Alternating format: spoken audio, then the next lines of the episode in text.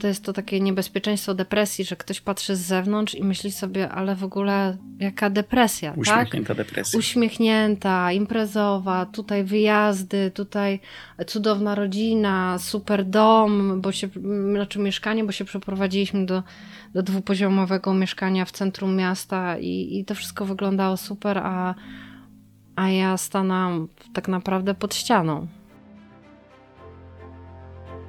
Witaj w kolejnym odcinku podcastu Po męsku o zdrowiu. Bardzo się cieszę, że ten projekt się rozwija, że to już bodajże szósty odcinek, że spływają pozytywne recenzje od Was i mam nadzieję, że z każdym kolejnym nagraniem mój podcast będzie lepszy. A jeśli już mówimy o tych pozytywnych recenzjach, to, żeby tradycji stała się zadość, chciałbym poinformować, że fantastyczną książkę Dobrze zaprojektowane życie Billa Burnetta i Dave'a Evansa z wydawnictwa Galaktyka otrzymuje, otrzymuje krytycznym okiem. Taki dokładnie alias e, ma e, ta osoba na Instagramie, więc zapraszam Cię po odbiór nagrody. A książka jest nieprzypadkowa, bo świetnie jakby współgra z dzisiejszym moim gościem, z dzisiejszym tematem, który będziemy poruszać, bo chciałem Was dzisiaj zaprosić do odsłuchania mojej rozmowy z Magdą Nowosad. Magda jest naszą dobrą znajomą, znamy się w zasadzie od już kilku dobrych lat. Poznaliśmy się w leśnym przedszkolu, bo nasze dzieci e, uczęszczały do niego. Zaprosiłem ją do tego podcastu, bo prowadzi, no właśnie, takie barwne, inne życie. A jej historia może być inspiracją dla wielu z Was. Jeżeli pracujecie na etacie, dopada Was jakieś, wiecie, wypalenie zawodowe czy prześlenie jesienne, chcecie coś w życiu swoim zmienić, ale coś, a najprawdopodobniej strach albo lęk nie pozwala Wam zaryzykować, koniecznie odsłuchajcie tego odcinka. No to lecimy.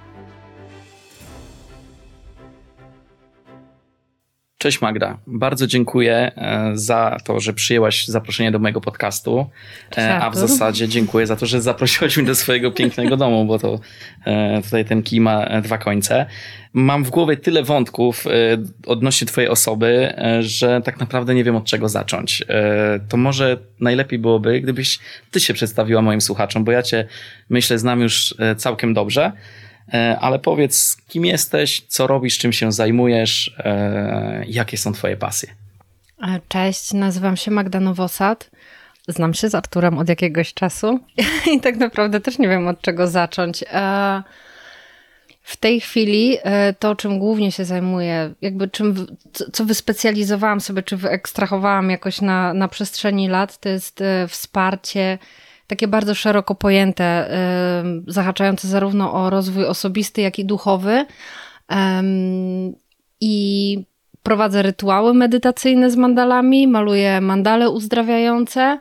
A oprócz tego żyję takim radosnym życiem i wypróbowuję różne metody funkcjonowania, co no fajnie nazwałeś prototypowaniem życia. Bardzo mi się to spodobało na tyle, że nawet wrzuciłam to w swoim bio jako jakiś taki wyznacznik i kierunek. Um, ale mnie zaskoczyłeś. Wiesz co, ale e, no, to jest świetny początek rozmowy, e, bo powiem ci szczerze, że ja również mam takie problemy. Jak ktoś e, obcy pyta mnie, okej, okay, cześć Artur, kim jesteś, kim jesteś czym, czym się zajmujesz? I ja w zasadzie jestem na takim etapie w życiu, że nie wiem, co odpowiedzieć. Y, mhm. Zawsze staram się jakoś dopasować tą odpowiedź do konkretnej osoby i okoliczności, no bo nie wiem, czy jestem farmaceutą, czy jestem twórcą internetowym, czy, e, naraz, czy tak jestem naprawdę. przedsiębiorcą i jak mówię e, tej osobie, czym się zajmuję, to, to jest trochę takie zaskoczenie, ale jak, jesteś farmaceutą, e, nie pracujesz w aptece, ale, ale jesteś przedsiębiorcą, to nie rozumie, ludzie często nie rozumieją, e, że to życie może być wielowątkowe i kariera zawodowa również. No wiesz co, to jest taka właściwie mozaika, bo jak tak teraz już na spokojnie już y, przełamałam ten pierwszy moment y, jakiegoś tam jednak mimo wszystko stresu, bo siedzimy tutaj z tymi fajnymi mikrofonami i ze wszystkim, czego nie widać, e, no to jeszcze mogę dodać mnóstwo rzeczy, tak? Czyli jestem tłumaczką języka niderlandzkiego, bo takie, takie mam wykształcenie. Jestem copywriterką, e, redaguję i edytuję te treści mm, zarówno internetowe, jak i no, do różnych mediów. E, chociaż od tego powolutku odchodzę sobie. Prowadzę konto na Instagramie, no a dodatkowo jeszcze wiesz, to właśnie zależy od tej fragmentu mozaiki, o który pytasz, bo jestem też mamą trójki dzieci z dużym rozstrzałem wieku, bo 18, 5 i 3. jestem właścicielką, nie wiem, trójki zwierząt adopcyjnej mopsiczki i dwóch wielkich kotów. No, jakby mnóstwo, mnóstwo jest rzeczy, wiele wątków i, i tak naprawdę, no, to świadczy chyba tylko o tym, jak bardzo złożonymi jesteśmy osobami, niezależnie od tego, czy mamy jeden etat, dwa czy trzy i w jakim momencie życia jesteśmy, to zawsze jesteśmy po prostu tak bardzo wielowątkowi, że trudno to czasami ująć w jednym zdaniu. Yy, dokładnie tak. Yy, no, zgadza się. Yy, no bo jak sobie teraz tworzę jakby twoje CV w głowie, yy, to tak, tak jak wspominałaś, tłumaczka języka niderlandzkiego, tutaj mamy psychologię w biznesie i tak, PR na, SWPS. na SWPS-ie, yy, więc... PR to z takiego doświadczenia miękkiego, bo ja nie miałam żadnego doświadczenia, znaczy nie miałam żadnego wykształcenia w kierunku PR, oprócz tego doświadczenia, które ja sama zdobyłam. I to jest coś, co mi się w ogóle bardzo podoba, bo na zachodzie to już funkcjonuje od dawna. U nas bardzo dużo na Instagramie o tym pisze Nomad Mam, która jest e, jakby w obszarach HR-u e, bardzo intensywnie działa że coraz mniej zwraca się na wykształcenie uwagi, a coraz więcej na to doświadczenie, które człowiek umiał zdobyć sam, bo ja tak naprawdę PR-u e, uczyłam się na, na sobie, tworząc i budując swoją, e, swoją społeczność, eksperymentując i e, jakby korzystając też z umiejętności czy z wiedzy, które zdobyłam gdzieś tam po drodze, tak. między innymi właśnie jako, e, jako, jako tłumaczka. E, także no, specjalistką do spraw PR-u zostałam bez żadnego wykształcenia PR-owego, ale właśnie potrafiłam opowiedzieć o tym, jak zbudowałam swoje doświadczenie na tyle, że że w którymś momencie wylądowałam w korporacji właśnie na takim stanowisku. No tak, no ale y, jak, dokładnie, jak, jakbym wziął do ręki e, twoje CV, no to mm, jakby wklepał te wszystkie twoje umiejętności, wykształcenie i zupełnie e, nie widział tego, co mnie tutaj otacza, tak? E, ten pokój, ten dom i nie znał cię, no to bym powiedział, że to jest jakiś dyrektor zarządzający jakiejś zagranicznej korporacji w warszawskim Mordorze, no ale jest zupełnie, zupełnie inaczej. Jak to się stało, że te drogi twoje poszły w tym kierunku? Jak to się stało, że, że jesteś tym, kim jesteś? Wiesz co, to jest tak naprawdę historia kilku osób, które nadal, nadal tworzą mnie, bo y, tutaj musiałabym się właśnie y, tak naprawdę o nich opowiedzieć, o tej Magdzie, która do 15 roku życia miała bardzo poukładane plany życiowe, czyli um, wiedziała już do jakiej szkoły średniej pójdzie, wiedziała, że pójdzie na studia weterynaryjne, a po tych studi- we Wrocławiu, a po tych studiach e, założy lecznicę e, z tatą, który był weterynarzem. Ale w wieku 15 lat e, właśnie straciłam tragicznie tatę i w ogóle nie potrafiłam tam wejść. Więc tak naprawdę dwa tygodnie przed egzaminem ósmoklasistki zostałam bez mapy, tak to chyba mogę powiedzieć, więc musiałam znaleźć, e, znaleźć nowy sposób na siebie. No więc drugą rzeczą, w której miałam łatwość, może tak to nazwijmy, to były e, języki obce. Już w podstawówce uczyłam się angielskiego, co w tamtych czasach nie było aż tak popularne, zwłaszcza, że mieszkaliśmy na wsi. No i ostatecznie y, skończyło się na tym, że maturę zdawałam polski, angielski, francuski. W szkole miałam jeszcze łacinę. No a jak przyszło tu czas wyboru studiów, to wszyscy wtedy, znaczy wszyscy z mojej jakiegoś takiego najbliższego kręgu szli na anglistykę, ale tamta Magda miała też taką bardzo silną potrzebę, nie wiem, robienia czegoś niestandardowego, tak? W jakiś sposób odróżniania się i, i trochę, żeby pójść pod prąd, więc um, szukając czegoś dla siebie wyjechałam do Holandii i pracowałam tam jako operka.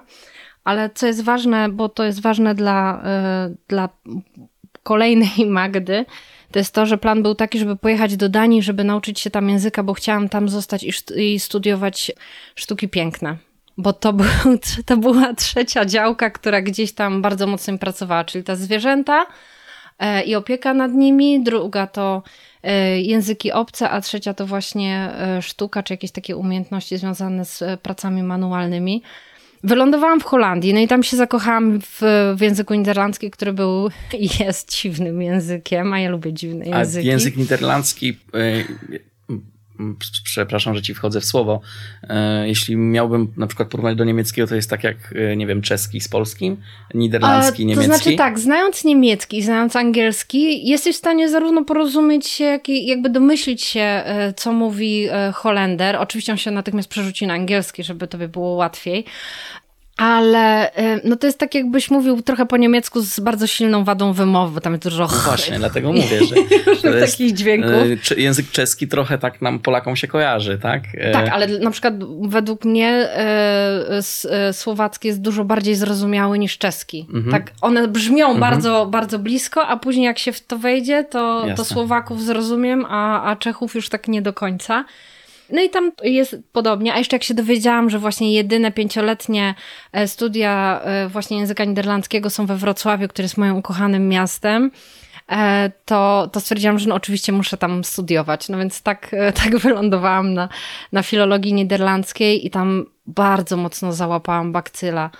Mm, pokochałam po prostu ten język i ja nawet pisałam pracę magisterską, mm, która była takim ja pisałam o takiej szarej strefie pomiędzy językoznawstwem a literaturoznawstwem, czyli o takim dopasowaniu do realiów języka, czyli co, jakby o takiej sytuacji tłumacza, kiedy on się spotyka z wyrazami, które kompletnie nie funkcjonują w drugim języku i co może z tym zrobić i jakby jak to wpływa później na odbiór treści. E, I moja praca była taką właśnie analizą dwóch książek Ryszarda Kapuścińskiego, gdzie zdanie po zdaniu badałam po prostu, jak zachowywał się tłumacz, jak mu się tłumaczyło na początku, a jak na końcu, czy były błędy, z czego zrezygnował, co dodał i jak to wpłynęło na odbiór.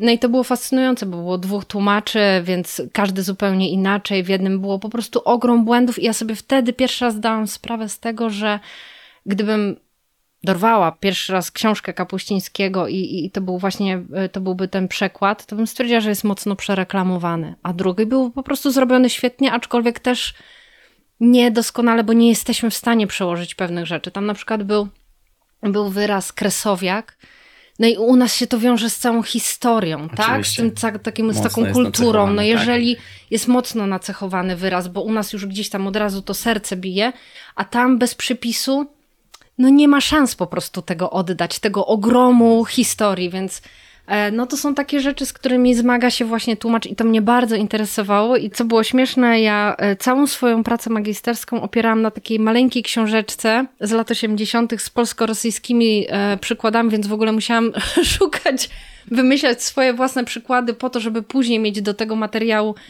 swojego badawczego no jakby jakieś odniesienie. I, I to jest chyba jedyna praca, przynajmniej na tamten moment, była jedyną pracą, która właśnie łączyła, nie była stricte związana z, nie wiem, z gramatyką opisową, ani stricte związana z literaturą, tylko właśnie badała taki, te, ten moment takiego przenikania.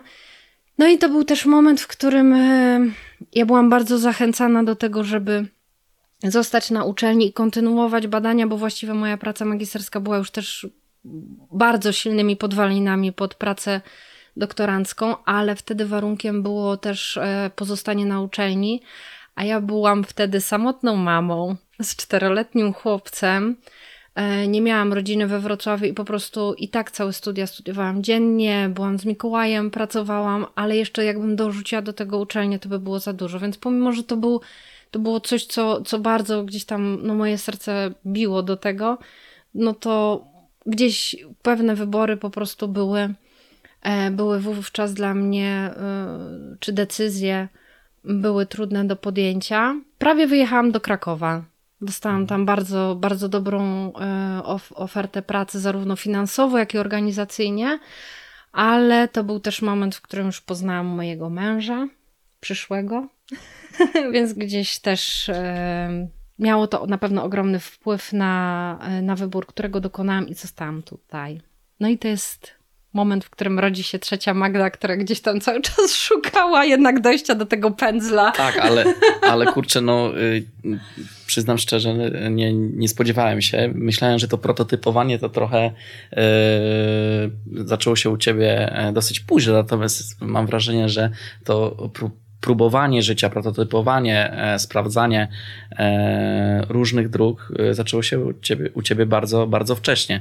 I takie słowo, które mi się od razu nasuwa, kiedy mówisz o, o czteroletnim Mikołaju, o Wrocławiu, o dużym mieście, o Danii, o Holandii, to mi się jedyne słowo, jakie mi się nasuwa, to odwaga. Tak? To jest odwaga, bycie osobą odważną, no bo być może to by się wydaje, że to nie była jakaś odwaga, było to jakieś może luźne, luźne podejście do życia, ale kiedy ktoś na to popatrzy z boku, no to jednak um, samotna mama praca magisterska, myśli o, o pracy doktorskiej, e, Kraków, no naprawdę. Wiesz co? Ja... Zaimponowałaś mi teraz. um, chyba nam czasami trudno jest zobaczyć w sobie y, tę odwagę. Ja tak czasami bardziej patrzę na to, jak, y, że to trąciło lekko szaleństwem. Wiesz, ja po prostu chyba wtedy się nad tym nie zastanawiałam. Tylko po prostu, jeżeli mi na czymś bardzo zależało, no to był taki moment, że ja mieszkałam w akademiku, w ogóle e, Akademii Rolniczej z e, niespełna dwuletnim Mikołajem. Biegałam na zajęcia, pisałam e, pracę licencjacką. Jeszcze postanowiłam w kwietniu go odpieluchować, no bo po co czekać do czerwca e, czy lipca, kiedy wrócę do domu i będzie pralka. Więc wiesz, no to były jakieś takie decyzje. W 20 lat mieszkasz? Nie, gdzie, gdzie ty mieszkasz? Nie, ja mieszkałam w labiryncie. Labirynt. W no, labiryncie. Okay. Ja mieszkałem e, za mosztem szczytnickim, więc a, ja znam no, te tereny. A widzisz, most szczytnicki i zwierzyniecki, no to przecież nasze, nasze że tak Między powiem, obszary tak, żerowania. No w Kratce też mieszkałam przez moment sama, nie? To wtedy z kolei codziennie dojeżdżałam do Mikołaja, do Zielonej Góry, znaczy właściwie inaczej. Z Zielonej Góry codziennie dojeżdżałam na zajęcia do Wrocławia i wracałam, żeby się nim opiekować, więc też, by, też miałam taki epizod. Natomiast e, co? No po prostu w którymś momencie właśnie padła decyzja, że, że zostaję tutaj, zaczęłam szukać pracy tutaj, wylądowałam w korporacji. No ja chyba nie, nigdy do końca jakby nie, tam nie pasowałam. W sensie, że dla mnie jakieś takie sztywne ramy, zawsze czułam się jak taka kolorowa papuga, która no nie do końca się odnajduje, przyciera pewne szlaki. Natomiast tam chyba w ogóle jedna, jedna taka rzecz mi teraz przyszła, że w momencie, kiedy ty mnie zapytałeś o to, o to prototypowanie życia. Ja zdałam sobie sprawę, że chyba jak miałam 15 lat, to był ten pierwszy moment właśnie, jak zostałam bez mapy i nagle musiałam po prostu zacząć czegoś szukać. To chyba wtedy się zaczęło, wiesz, bo wcześniej ja nie miałam co prototypować, bo ja już miałam wszystko ułożone, całą przyszłość do, wiesz, już do emerytury praktycznie rzecz biorąc. No i w jakiś sposób ja mam wrażenie, że wtedy bardzo siebie przygasiłam, jak znalazłam się w tej korporacji, bo e, znaczy właściwie w państwowej firmie bardzo dużej ale o takich gdzieś tam znamionach korporacji, bo wiesz, gdzieś uległam temu takiemu myśleniu, że jest spokojnie, jest dobrze, jest ciepło, są pieniądze, możemy wyjeżdżać, bo bardzo dużo wtedy podróżowaliśmy właśnie we wszystkich możliwych takich układach rodzinnych, czyli ja sama, mąż sam, ja tylko z Mikołajem, tylko mąż z Mikołajem, Mikołaj sam, wszyscy razem, więc jakby wszystkie możliwe takie jakby wariacje wchodziły w rachubę ale ja miałam sobie zawsze taką tęsknotę, wiesz, za, za czymś innym, za czymś więcej, ale nie potrafiłam, nie potrafiłam do tego wyjść, nie potrafiłam do tego stanąć i ja chyba po prostu nie ufałam sobie. Mhm. Myślę, że to było takie bardzo ważne, że że i te przekonania, które też we mnie żyły, były bardzo silne, no, że jednak, no nie, no, moje słowa mojego dziecka, dziecko, dziecko, kto ci to kupi, nie? No, nie, zobacz, tutaj masz dobrze, jest, jest, jest wszystko w porządku. No i skończyło się to taką bardzo silną depresją. Mhm. Bardzo. Gdzie ja ją jeszcze przez długi czas y, fantastycznie kamuflowałam. No i to był taki moment zwrotny, kiedy, kiedy zaczęła się rodzić kolejna Magda pierwsze, pierwsze takie oznaki to było to, że otworzyłam się na ludzi, bo wcześniej byłam taką Magdą, która potrafiła powiedzieć, o, to robisz błędy ortograficzne, to nie mam w ogóle o czym, się, o czym rozmawiać, bo byłam taką, przepraszam, nazistką ortograficzno-gramatyczną, byłam po prostu bezwzględna i straszna. A, a właśnie gdzieś tam mm, w toku zmian zaczęłam pracować y, w dziale IT, żeby było weselej i zostałam taką tłumaczką między działem IT a resztą świata. Naprawdę. I okazało się, że y, odkryłam wtedy taką swoją umiejętność, którą gdzieś tam, widzisz, kurczę, cały czas dużo wątków, którą gdzieś tam lekko zaczęłam otwierać wcześniej, kiedy poszłam właśnie na psychologię w biznesie na SWPS i bardzo, bardzo chciałam wtedy kontynuować tę naukę i studiować psychologię, ale bardzo mi zależało jednocześnie na tym, żeby to była ta psychologia na bardzo wysokim poziomie i nie było mnie wtedy na to stać.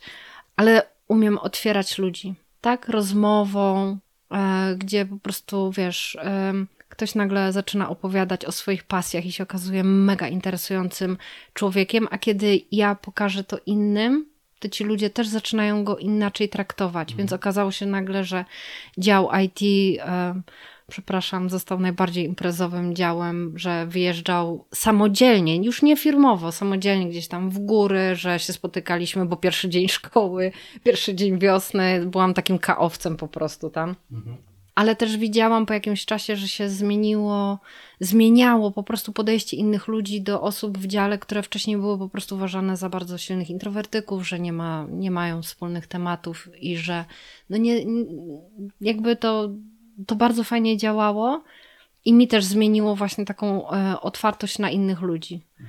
Um, jakby stępiło mi troszeczkę ostre kanty, które, które wcześniej miałam no ale jednocześnie też doprowadziło do tego takiego punktu, w którym przekopałam się do dna, a potem okazało się, że pod nim jest kolejne dno i, i kolejne, i kolejne. I e, bardzo długo nosiłam e, na twarzy uśmiech, byłam wtedy bardzo wysportowana, dużo trenowałam, dużo podróżowałam i właściwie to jest to takie niebezpieczeństwo depresji, że ktoś patrzy z zewnątrz i myśli sobie, ale w ogóle jaka depresja, tak? Uśmiechnięta tak? depresja. Uśmiechnięta, imprezowa, tutaj wyjazdy, tutaj cudowna rodzina, super dom, bo się, znaczy mieszkanie, bo się przeprowadziliśmy do, do dwupoziomowego mieszkania w centrum miasta i, i to wszystko wyglądało super, a, a ja stanęłam tak naprawdę pod ścianą. Autopromocja. Od niedawna w sprzedaży dostępny jest mój e-book Odporne dziecko opowieść o dzieciństwie bez sterydów i antybiotyków. Jeśli jesteś rodzicem, który każdego miesiąca bankrutuje po wizycie w aptece, ze strachem sięga po telefon do szefa z informacją L4, próbował już wszystkiego, co miało wzmocnić odporność Twojego dziecka, a wszystkie sposoby okazywały się nieskuteczne, i wreszcie obwinia samego siebie, że dziecko choruje, a on sam nie jest w pełni kompetentnym rodzicem, to zachęcam Cię gorąco do zapoznania się z moim e-bookiem. Dzięki niemu dowiesz się, jak mądrze budować odporność dzieci nie rezygnując z siebie, w jaki sposób z chorowitego faceta wiecznie przeziębionego stałem się osobą, która praktycznie nie łapie infekcji, jaką drogę przeszedłem ze zdrowiem moich chłopców, która doprowadziła nas tu, gdzie jesteśmy, oraz jakie zupełnie nieświadomie błędy popełnia większość rodziców, które decydują potem o słabej odporności swoich dzieci. Jeśli chcesz zdobyć wiedzę i o motywację niezbędną do poprawy odporności Twojego dziecka, popartą konkretnymi przykładami z życia, w notatkach do tego odcinka zostawiam link do tego e-booka. Koniec autopromocji. Mm, czyli to było, no tutaj e, to nie jest odcinek podcastu o mnie, tak, tylko o tobie, ale e, też widzę wiele punktów styku, e, wiele punktów, które nas łączy, bo w moim przypadku było tak, że ja zawsze byłem jak nie najlepszym, to jednym z najlepszych uczniów w szkole, w powiecie, wiesz, jakieś nagrody, spotkania z prezydentem, stypendia. Zawsze gdzieś tam najwyższa średnia w szkole. I przez długi czas byłem z tego dumny, a później, kiedy przyszło mi wybrać, e, którą drogą mam podążać, to w zasadzie nie wiedziałem, którą, bo we wszystkim byłem dobry. Tak? Wszystko mnie interesowało. E, miałem gdzieś tam ten pierwiastek humanistyczny, bardzo interesowałem się historią, ale wszyscy szli z rozsądku e, na medycynę, czy jeszcze w liceum na kierunek biologiczno-chemiczny i gdzieś tam ja z rozsądku poszedłem tą drogą. I ta taka wielowątkowość wszechstronność moja e, zaczęła być moim jakby takim piętnem, e, które właśnie odbierają negatywnie. I też, też z tego powodu odbiło się to trochę jakby na moim mentalu dopóki właśnie gdzieś tam nie przeczytałem tej książki, skąd wziąłem, bo to nie jest to prototypowanie życia, to nie jest tak naprawdę mój pomysł. Podlinkuję w notatkach do podcastu, nie pamiętam tytułu. E, zaprojektuj swoje życie. No brzmi bardzo, e, bardzo e, amerykańsko i, i, i, i jak tania obietnica, ale świetna książka, bo to było dwóch profesorów z Uniwersytetu Stanforda, którzy zajmowali się tam projektowaniem kariery studentów i po przeczytaniu tej książki stwierdziłem, kurde, to w zasadzie ja szedłem tą drogą, próbowałem e, różnych rzeczy, interesowałem się. E, to nie jest złe wcale, tak? I to zdjęło ze mnie ten ciężar. I, i chyba w Twoim przypadku też tak jest, e, że no, ja miałem wrażenie, że zaczynam milion różnych rzeczy, e, tysiąc różnych projektów, nie zawsze je dokańczam tak. i to pojawiało się jakieś poczucie winy, nie? Że kurde, ogarnij się chłopie.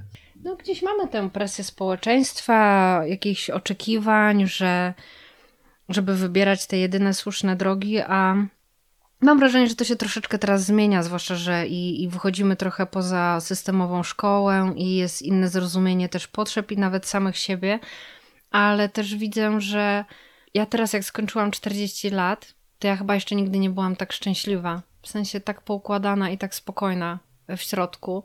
Może to jeszcze y, nie nosi jakby wszelkich takich znamion y, szeroko pojętego szczęścia, tak, że gdzieś tam jest ta stabilizacja, czy, czy, czy, czy, czy, czy poukładane kwestie finansowe, ale ja wiem, że to jest tylko kwestia czasu, ale jakby robię to, co, co czuję, e, to, co wiem, że działa i, i pozwalam się temu rozwijać. I to jest trochę jak hodowanie roślin. No nie będę miała od razu 20-metrowego drzewa, tak? Zaczynam na razie od sadzonki, ale ja mam dopiero niedawno, na przestrzeni tych wszystkich lat i doświadczeń, ja też wiem, że to wszystko było mi potrzebne, tak?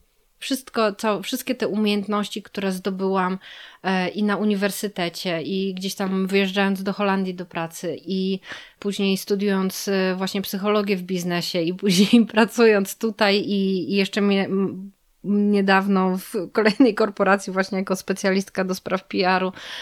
Te wszystkie ścieżki, nawet jeżeli dochodziłam do wniosku, że to nie jest dla mnie, to zawsze tam się czegoś uczyłam. I teraz to składam po prostu w całość to jest trochę jak, jak z takimi puzzlami, że masz, masz w ogóle jakieś elementy, nie wiesz jaki jest obraz, bo ktoś zabrał pudełko, no i próbujesz coś składać i nagle okazuje się, że wow, to wszystko pasuje, tak? Te wszystkie mhm. elementy były potrzebne, żeby złożyć to w całość. I to jest chyba ten moment, w którym mi właśnie bardzo dużo rzeczy klika i dobrze mi z tym. W sensie takiego spokoju wewnętrznego, że mam wrażenie, że przestałam szukać że teraz już znalazłam i tylko jakby teraz eksperymentuję w kolejnej rzeczy, czyli właśnie jak to rozwijać, jak to układać. Tu też są takie rzeczy, że robię gdzieś skręt, w którą ścieżkę sprawdzam, nie, no to idę dalej, ale każda z tych ścieżek, nawet jeżeli to okazuje się załukiem e, ślepym, to jest zawsze dla mnie jakimś kolejnym doświadczeniem i nauką. I też chyba z, trochę zrzuciłam z siebie takiej presji, że natychmiast muszę wiedzieć konkretnie gdzie, co i jak ja rozumiem, że mam bardzo komfortową sytuację, bo na przykład mam ten czas, tak, na eksperymentowanie, bo mój mąż powiedział, tak, zgadzam się na to, że teraz ja na przykład finansowo zabezpieczam rodzinę i ty daj sobie ten czas, żebyś poukładała sobie siebie. Nie każdy ma taką możliwość i ja to też rozumiem, że jakby są różne sytuacje, ale ale uważam, że zawsze gdzieś tam jednak ostateczne decyzje powinno podejmować serce, a nie głowa, bo jednak te rozwiązania płynące z serca szybciej i łatwiej dla nas zaczynają działać i pracować i nas wspierać, niż te płynące z głowy. Mimo wszystko. Mhm. Okej, okay, dobra, to poznaliśmy, poznaliśmy taką tło, rozlicz, roz, tak, background, rozliczyliśmy się z tą przeszłością, bo zawsze gdzieś tam powinniśmy tych źródeł szukać w przeszłości. To teraz chciałem troszeczkę odejść od y, tego tematu i, i go zmienić już wielokrotnie ci powtarzałem, ale e, powtórzę też tutaj w e, podcastowym eterze, że no byliście wy, Darek, chłopaki, ty, byliście jedną z pierwszych osób, e, takich namacalnych, prawdziwych, którzy mnie zainspirowali, nas, Aurelię również, do tego, że to są to, co gdzieś tam czytałem, wiesz, w tych takich właśnie amerykańskich poradnikach o rozwoju osobistym, yy, żyj na własnych zasadach, yy, myśl pozytywnie, idź pod prąd, tak? To tak naprawdę byliście jednymi z pierwszych osób, które rzeczywiście istnieją, tak? Yy, I, i bardzo nas yy, zainspirowaliście. A właśnie jeśli mówimy o tym życiu na, na, na swoich zasadach, to chyba jednym z takich koronnych przykładów jest ten wasz rodzinny projekt, który przez, którego przez przypadek tak e, wsparliśmy, a jest to projekt Rok bez samochodu. Opowiedz trochę o nim. E, jaka była jego historia? Być może powiedz trochę o, o takich, wiesz, blaskach i cieniach, być może jakieś trudności napotkaliście. Czego też nauczyło cię poruszanie się po mieście wojewódzkim tylko za pomocą e, rolek, rowera, e, przyczepki i czasami posiłkując się miejską komunikacją. Czego ci to nauczyło? Wiesz co, no zaczynając od początku, no to, to już jest w ogóle projekt, który trwa dwa lata. dwa lata czas. bez samochodu. Okay. Więc myślę, że zupełnie e, inne rzeczy bym ci powiedziała rok temu, a inne rzeczy powiem teraz. Wiesz, ja myślę, że to jest trochę związane z taką naszą potrzebą życia tak, jak czujemy, że chcemy żyć. Zaczęło się to od naszego pierwszego e, wspólnie urządzanego mieszkania, w którym postanowiliśmy mieć białe podłogi. I wszyscy przychodzili i mówili: Białe podłogi, macie dwa psy ówcześnie, małe dziecko, 12 lat, białe podłogi, w ogóle po co? I bardzo dużo osób do nas przychodziło i mówiło, nie, no to jest w ogóle jakieś szaleństwo i wszystko, a nam się po prostu bardzo podobały białe podłogi. Wtedy jeszcze e, zaszaleliśmy i zrobiliśmy dębowe klepki, wiodełkę, e, e, parkiet i pomalowaliśmy je betoluxem na biało, więc tam nawet nawet ci biedni ludzie, którzy nam kładli ten parkiet, łapali się za głowę. I faktycznie Betolux nam się nie sprawdził, ale urządzając kolejny dom też zrobiliśmy białe podłogi, tylko że już postawiliśmy teraz na panele, które zniosą zarówno y, hamowanie na ręcznym kotów, jak i dzieci i piasek y, morski, który ściągnęliśmy z łeby, bo chcieliśmy mieć plażę przy tarasie. I i wiesz, i to jest chyba, chyba to, że y, czasami podejmujemy decyzje, nawet wtedy, kiedy ludzie dookoła pukają się w głowę, bo tak czujemy, że chcemy po prostu tego spróbować. Nigdy nie deklarujemy, że to już nigdy i na zawsze i tylko tak. Po prostu eksperymentujemy. Sprawdzamy, co dla nas zadziałało. Zadziałały biało, białe podłogi, nie zadziałała ta forma, no to przy kolejnym jakby upgrade'owaniu systemu, no to po prostu zmieniliśmy E, na takie, które po prostu to, to zniosą, ale nadal robimy tak, jak czujemy. Dzięki temu mamy dom, który, e, nie wiem, jest bardzo przestrzenny, bo ja to trochę traktuję jak białą kartkę. Cokolwiek tu nie wrzucę, będzie pasowało, ale też powiększa optycznie przestrzeń. Przeszklenia dają takie wrażenie takiego, takiej świeżości i oddechu po prostu. No więc ja myślę, że już zawsze będziemy mieli po prostu białe podłogi. No i podobnie było z tym, z tym samochodem że mieliśmy bardzo duży samochód, bo nas była piątka plus dwa psy i dwa koty, więc mieliśmy siedmioosobowy samochód, który w którymś momencie po prostu głównie stał. To oczywiście też miało związek e, z COVID-em, z naszym akurat wcześniej bardziej troszeczkę osiadłym trybem życia, ale w moim mężu, który jak go poznałam, on był ówcześnie kawalerem z odzysku od trzech lat i, mieszkał sam i miał trzy rowery. Nie? Także ja gdzieś tam też, że tak powiem, po, po, po, mieszkaniu w Holandii y, też jakoś czułam tam tę rowerowość w życiu. No i w którymś momencie jakby ten stojący samochód, tak? Policzenie kosztów, ile on nas kosztuje, za to, że stoi, bo to już nawet nie chodziło o tankowanie, tylko jakby utrzymanie tego samochodu. Przestało nam się to kalkulować i tak pomyśleliśmy sobie, że okej, okay, może spróbujemy. Zwłaszcza, że no, mój mąż zawsze był bardzo rowerowy, sportowy w ogóle. Chłopaki byli mali albo bardzo duzi. No więc podjęliśmy decyzję o sprzedaży samochodu. Oczywiście wszyscy dookoła, trójka dzieci, puk puk, klepnijcie się w głowę. No ale sprzedaliśmy samochód i jakby to powiedzieć, bo tak jak to jest tak jak ze wszystkim. Wszystko ma swoje plusy i minusy, tak? Są na pewno plusami jest to, że odkryliśmy wiele ścieżek, które byśmy nigdy nie wjechali, bo nie wiedzie się tam samochodem.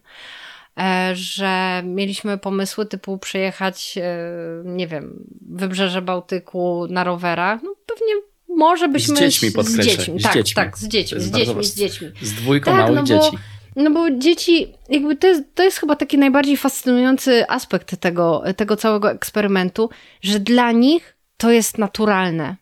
Tak? Dla nich wszystko, co robią rodzice, jest po prostu naturalne, więc dla nich naturalnym jest, że rano wsiadają do przyczepki rowerowej albo wsiadają na, na krzesełka, że po prostu jak leje, y, tak, to, to ubierają kalosze i, i cały ten taki strój wodoodporny i po prostu jadą, tak?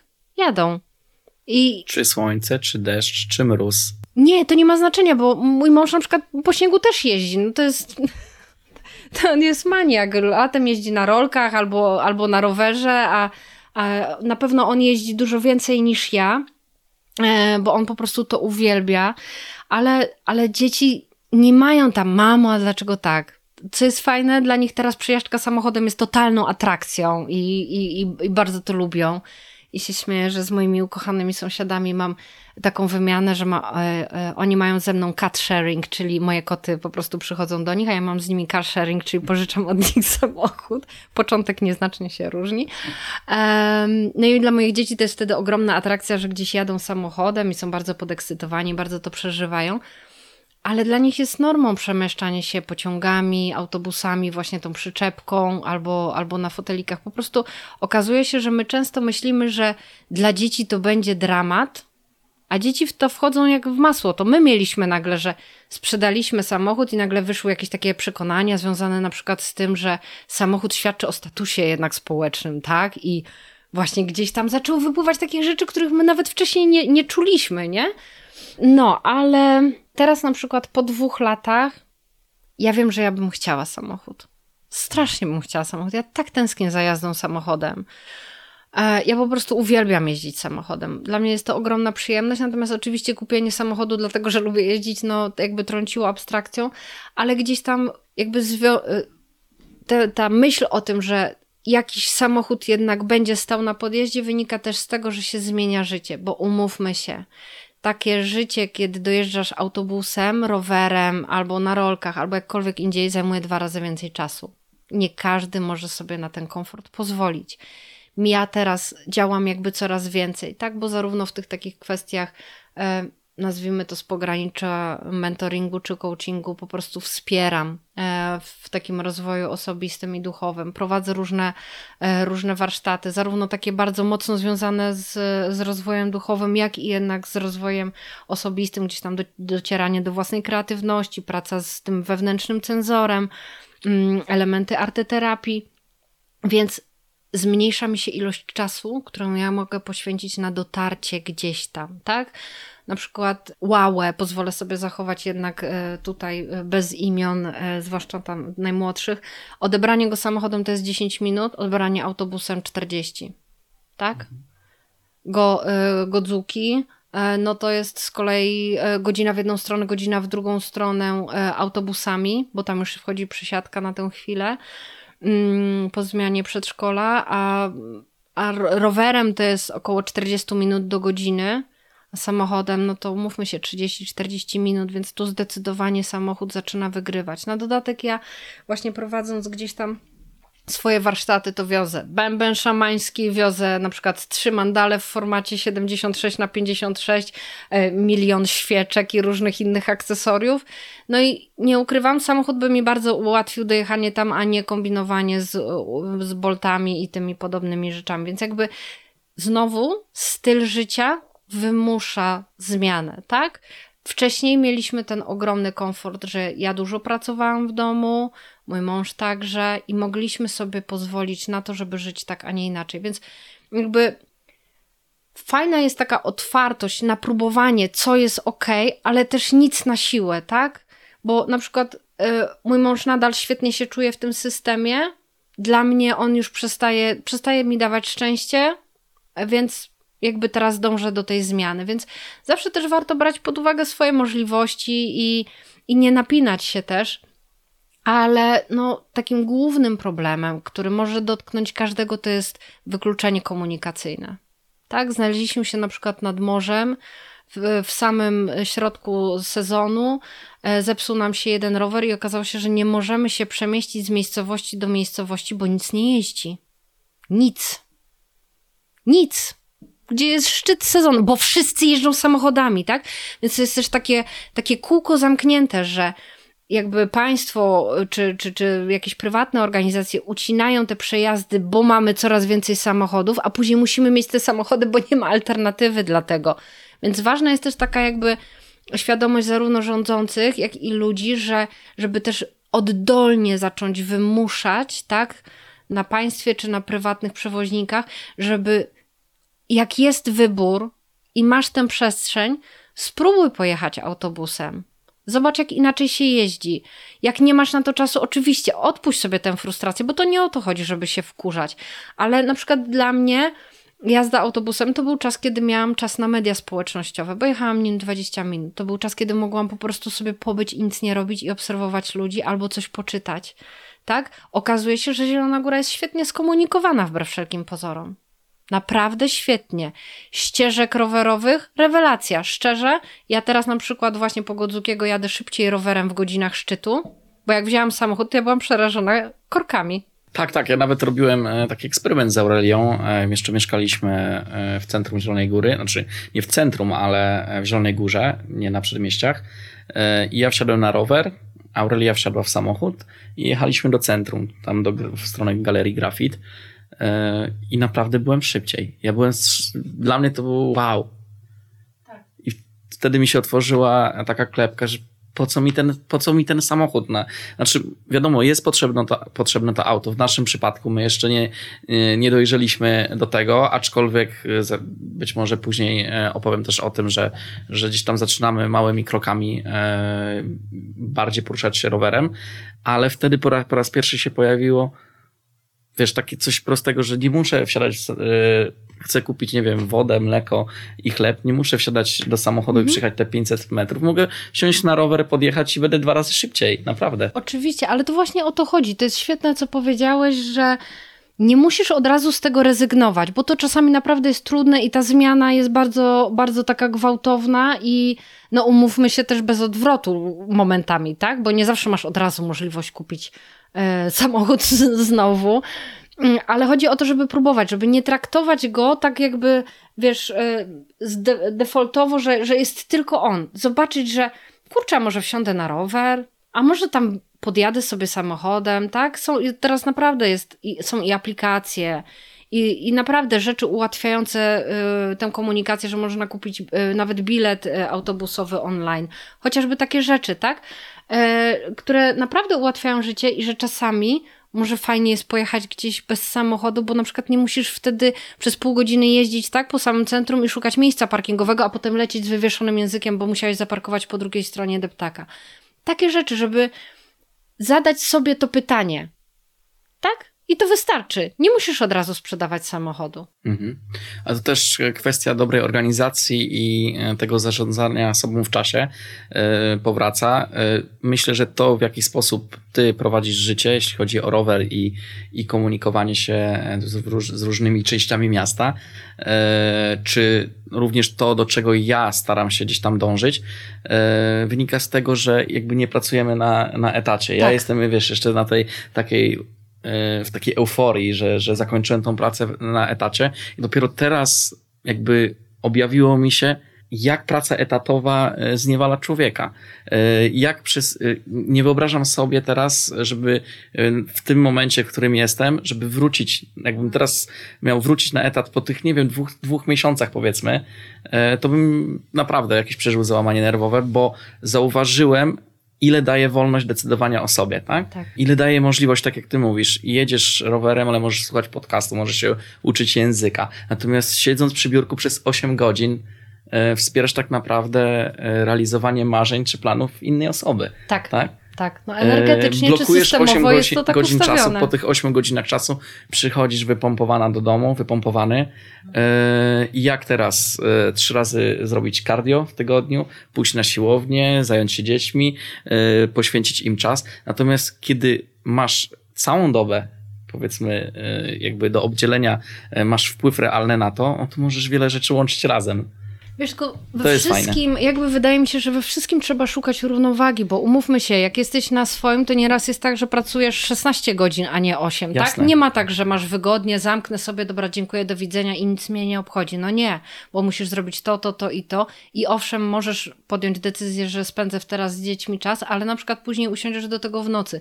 We wszystkim wydaje mi się, że trzeba szukać równowagi i na pewno to, czego mnie nauczyło e, takie, że właśnie życie w, w, pod tytułem bez samochodu, odpuszczanie. Tak? Że ja faktycznie wychodzę odebrać chłopaków i ja odpuszczam te rzeczy, jakby e, te, te spiny, że a mogłabym tutaj jeszcze to, a mogłabym tamto. Nie. Zostawiam wszystko, tak? Zamykam drzwi, siadam na rower i jadę po nich, i to już jest czas dla nas. Tylko i wyłącznie. Tam już jakby nie ma prawa to jest coś, czego ja musiałam się nauczyć, bo ja sobie oczywiście tam gdzieś się jakieś wewnętrzne frustracje, a jeszcze mogłabym to zrobić, a jeszcze to, a jeszcze tamto i się nakręcałam. Więc e, to była też dla mnie taka nauka. Mm, raz, że e, priorytetyzowania sobie rzeczy, które zrobię, tak? Nauczania się też zarządzania czasem i co jest absolutnie konieczne, co jest fajne, jak zrobię, ale też, wiesz, był taki kiedyś projekt na, na Instagramie, to się nazywał Pochwalny Poniedziałek. E, I, I to była rzecz, która mnie bardzo, bardzo dużo nauczyła. I ja ją zaczęłam zauważać chyba po trzech miesiącach stosowania. Mianowicie polegało to na tym, że co poniedziałek każdy mógł w poście albo w stories, albo gdziekolwiek napisać rzeczy, za którymi się chwali. Tak? Że takie jakby poklepanie po ramieniu. I zaczynasz wtedy zauważać nie te rzeczy, których nie zrobiłeś, tylko które zrobiłeś. Jest ich w cholerę dużo. My mamy tendencję do patrzenia, o, nie zrobiłem tego, tego, tego, tego. Mi teraz bardzo pomaga, jak zobaczysz sobie mój notes pisany takim bardzo bardzo drobniutkim pismem. Używamy tych samych notesów. tak? O. Spapierniczeni, nie? No oczywiście, mhm. tylko i wyłącznie.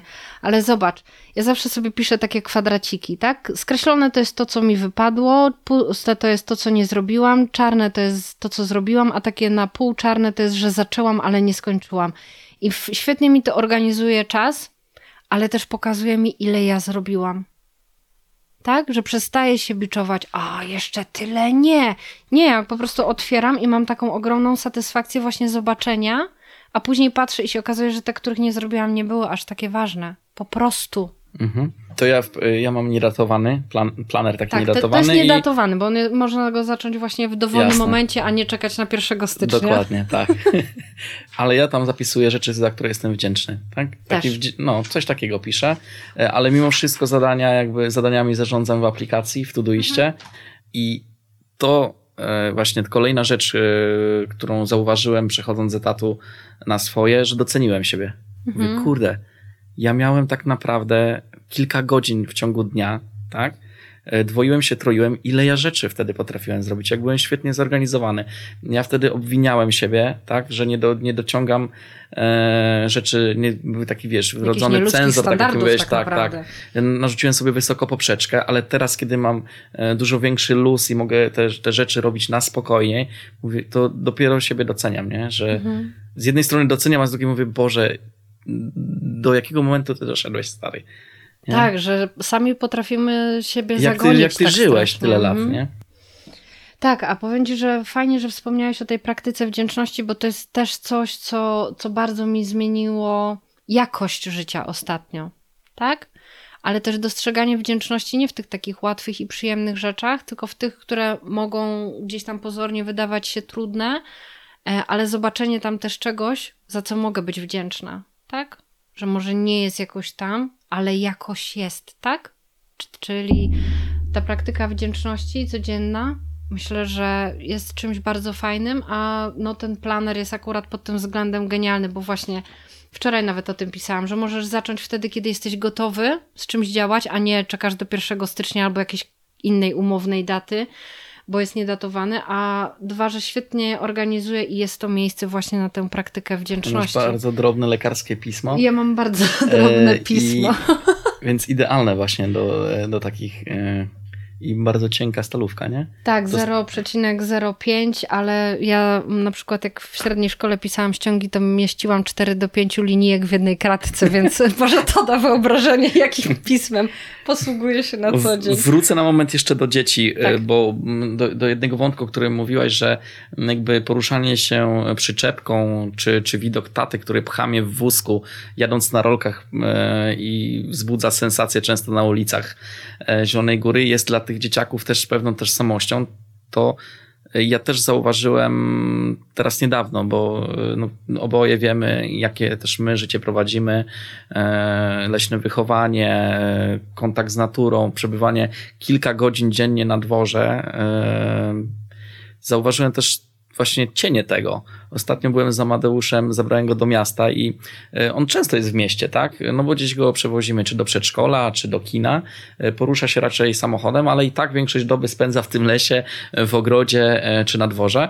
I zostawiłem samochód w stacji kontroli pojazdów i musiałem z nim przejść 15 minut na piechotę za rączkę ulicami i odbierając ten samochód, Amadeusz mówi już, ale ja chcę się jeszcze przejść. I dotarło do mnie, że on nigdy ze mną nie spacerował miastem, tak?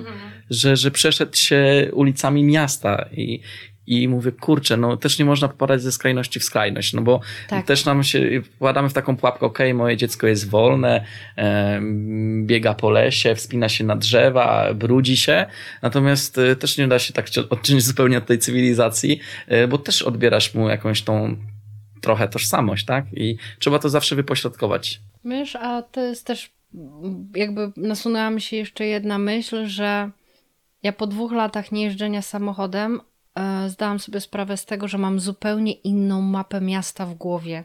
Mam mapę miasta rowerowo pieszą.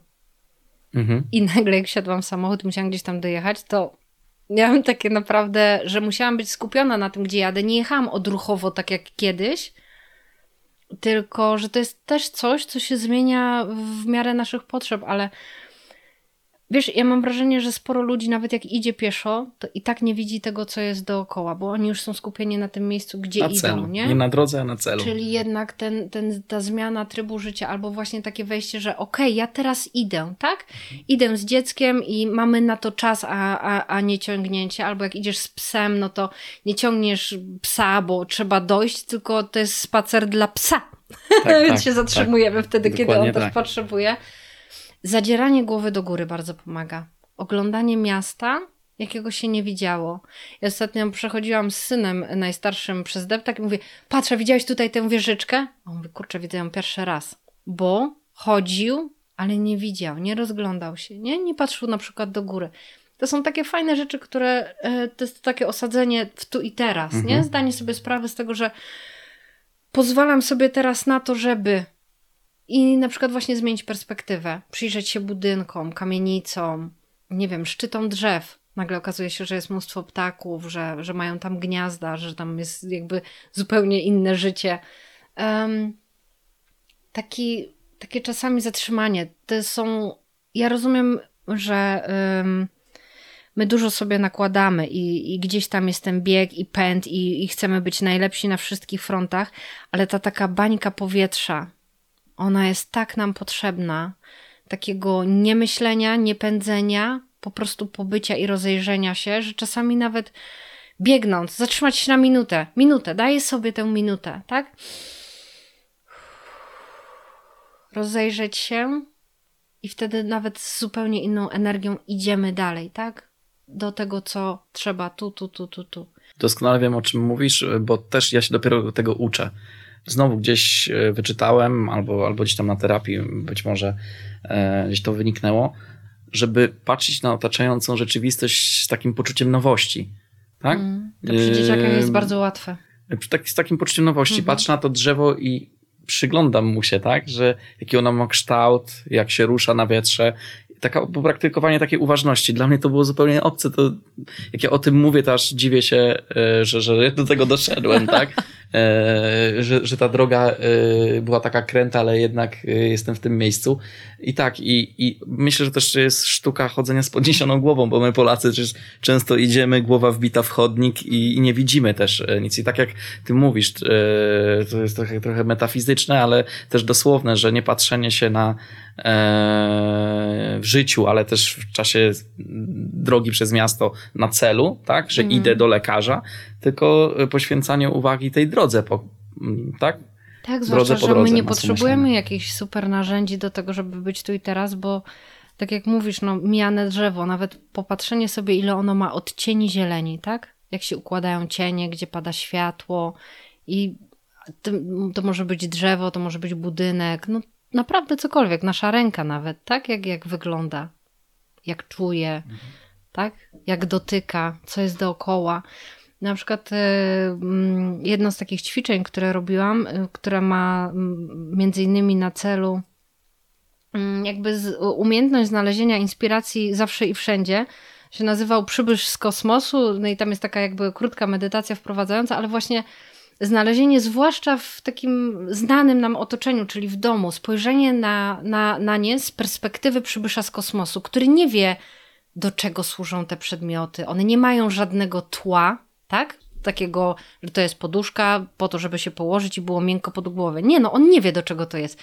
Więc podchodzi i bada, dotyka, czy to jest twarde, czy to jest miękkie, jaka jest ściana, jaką ona ma strukturę, jaką ma fakturę, jakie ma, nie wiem, gdzieś tam wgłębienie i jakby spojrzenie tak zupełnie właśnie y, z perspektywy kogoś, kto jest tutaj pierwszy raz i nie ma o niczym pojęcia, i nagle dotykamy tych wszystkich rzeczy, które nas na co dzień otaczają, i nagle okazuje się, że to jest takie w dotyku, i tak, tak się układają cienie i światło, i nagle okazuje się, że nie musisz gdzieś wyjeżdżać daleko, nie musisz gdzieś szukać, ty tę inspirację masz w domu, tak? Które widzisz codziennie i jesteś tak do niego przyzwyczajony, że przestajesz go zauważać tak naprawdę bo zaczyna się zlewać w jakąś taką całość.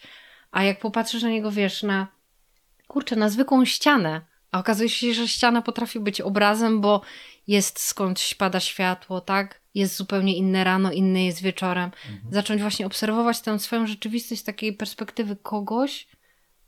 To tak jak ja wszedłem do twojego raz? domu e, teraz, dzisiaj, w sadzie, chociaż nie jest to pierwszy raz, ale nie było mnie na górze, e, to tak, no e, pierwsze co się nasuwa jakieś skojarzenie, to jest to pół bliźniaka, mały ogród, a ja mam wrażenie, że to jest mnóstwo pomieszczeń, e, być może przez te przeszklone drzwi, tak, że on jest bardzo właśnie, tak jak ty powiedziałeś, przestronny, jest tu przytulnie, jest mnóstwo rzeczy, ale mimo wszystko, że ktoś mi powiedział, że to jest mały dom, tak?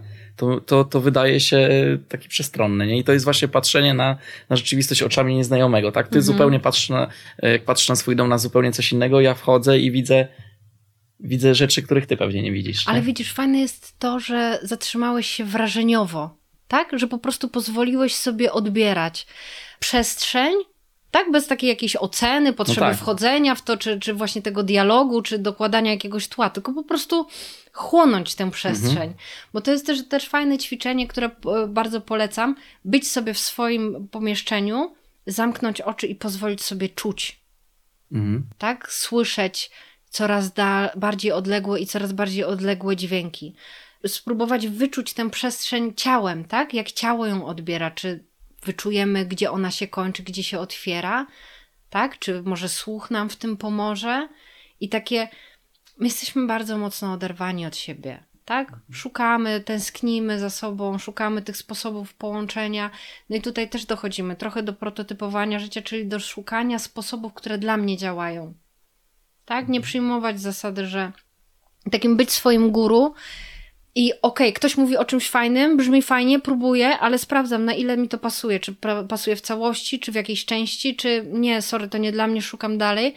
Ale szukanie takich sposobów, które zadziałają dla mnie i które sprawią, że ja wrócę do siebie, tak? Zaufam sobie, tak? Poczuję to serce, które mi podpowie i nie musi tam odpalać od razu syren yy, przeciwmgielnych i migać wszystkimi kolorami tęczy, żeby po prostu zwrócić uwagę, tylko żeby usłyszeć takie cichutkie dzwonki, które ci mówią, tak, to jest super pomysł, albo nie, nie idź tą drogą, tak? Bo tam może się coś wydarzyć nie okej. Popłynęliśmy trochę, ale to bardzo dobrze, bardzo, bardzo fajnie.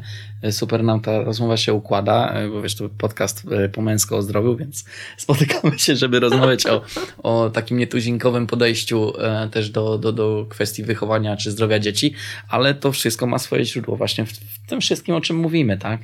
E, I właśnie chciałem teraz e, przejść trochę e, do tych mhm. naszych dzieciaków, do Twoich dzieciaków, bo to kolejny aspekt Waszego życia, czyli właśnie to dbanie o dobrostan maluchów, jest też w moim odczuciu taką wypadkową tego, jak, jacy jesteście, jakie prowadziliście wcześniej życie, e, czy te podróże, myślę, ta otwartość, czy to prototypowanie. Gdybyś miała wymienić takie trzy filary tego, w jaki sposób zabezpieczasz zdrowie swoich dzieci. Bo ja wiem, ale ja bym chciał, ja bym chciał żeby, żeby to usłyszeli moi słuchacze. Wiesz co? Ja po prostu zaczęłam, bo, bo to też kiedyś tak nie było. Kiedyś, wiesz, były inne bachory i dziecko moje, które, które lubię. tak, tak. Miałam taki, bar... to, ale to jest ta inna Magda, która gdzieś tam jakby musiała się pewnych rzeczy nauczyć i, i, i zrozumieć i zwyczajnie dojrzeć, bo, bo to też, mówmy się, nie każdy, każdy od razu dochodzi do, do, do jakichś takich e, stwierdzeń, czy, czy stylu życia, czy czegokolwiek. Um, My traktujemy dzieci jako element społeczeństwa. One potrzebują nauczyć się reguł w nim planujących, ale też y, chcemy, żeby społeczeństwo je przyjmowało takimi, jakie są i że są dziećmi po prostu. Mm, pamiętam, jak pojechaliśmy do Gruzji, e, Godzuniu miał wtedy 8 miesięcy. Wylądowaliśmy w nocy, więc właściwie od razu poszliśmy spać, ale obudziliśmy się rano, poszliśmy na śniadanie i z kuchni wyleciały trzy kucharki. I zaczęły tam na nim ojojo, a tu, tu, tu, i tu, tu, tu, i po prostu tam go zabawiają. I właściciel hotelu to samo i wszystko. No ja mówię, no okej, okay, no fajnie, mm, bardzo rodzinnie i, i przyjemnie, ale myślałam, że no, po prostu taka specyfika akurat tych ludzi. Nie, tam było tak wszędzie. Wszędzie. Czyli szła młodzież, wiesz, taka groźna, obwieszona tutaj łańcuchami, tacy modni w ogóle i nagle widzą tego malucha w wózku i i go zaczynają tam machać rączkami i, i zabawiać i żeby tylko się uśmiechnął. I ja mówię, co jest? Wchodzimy do knajpy takiej, bo my zawsze jemy tam, gdzie jedzą lokalni ludzie, nie Jasne, gdzie jest pewnie. przygotowane dla turystów. No i siedzą tacy groźni Gruzini, wiesz, starsi mężczyźni, tutaj już... Y już czacza na stole, chociaż czternasta i w ogóle wszystko.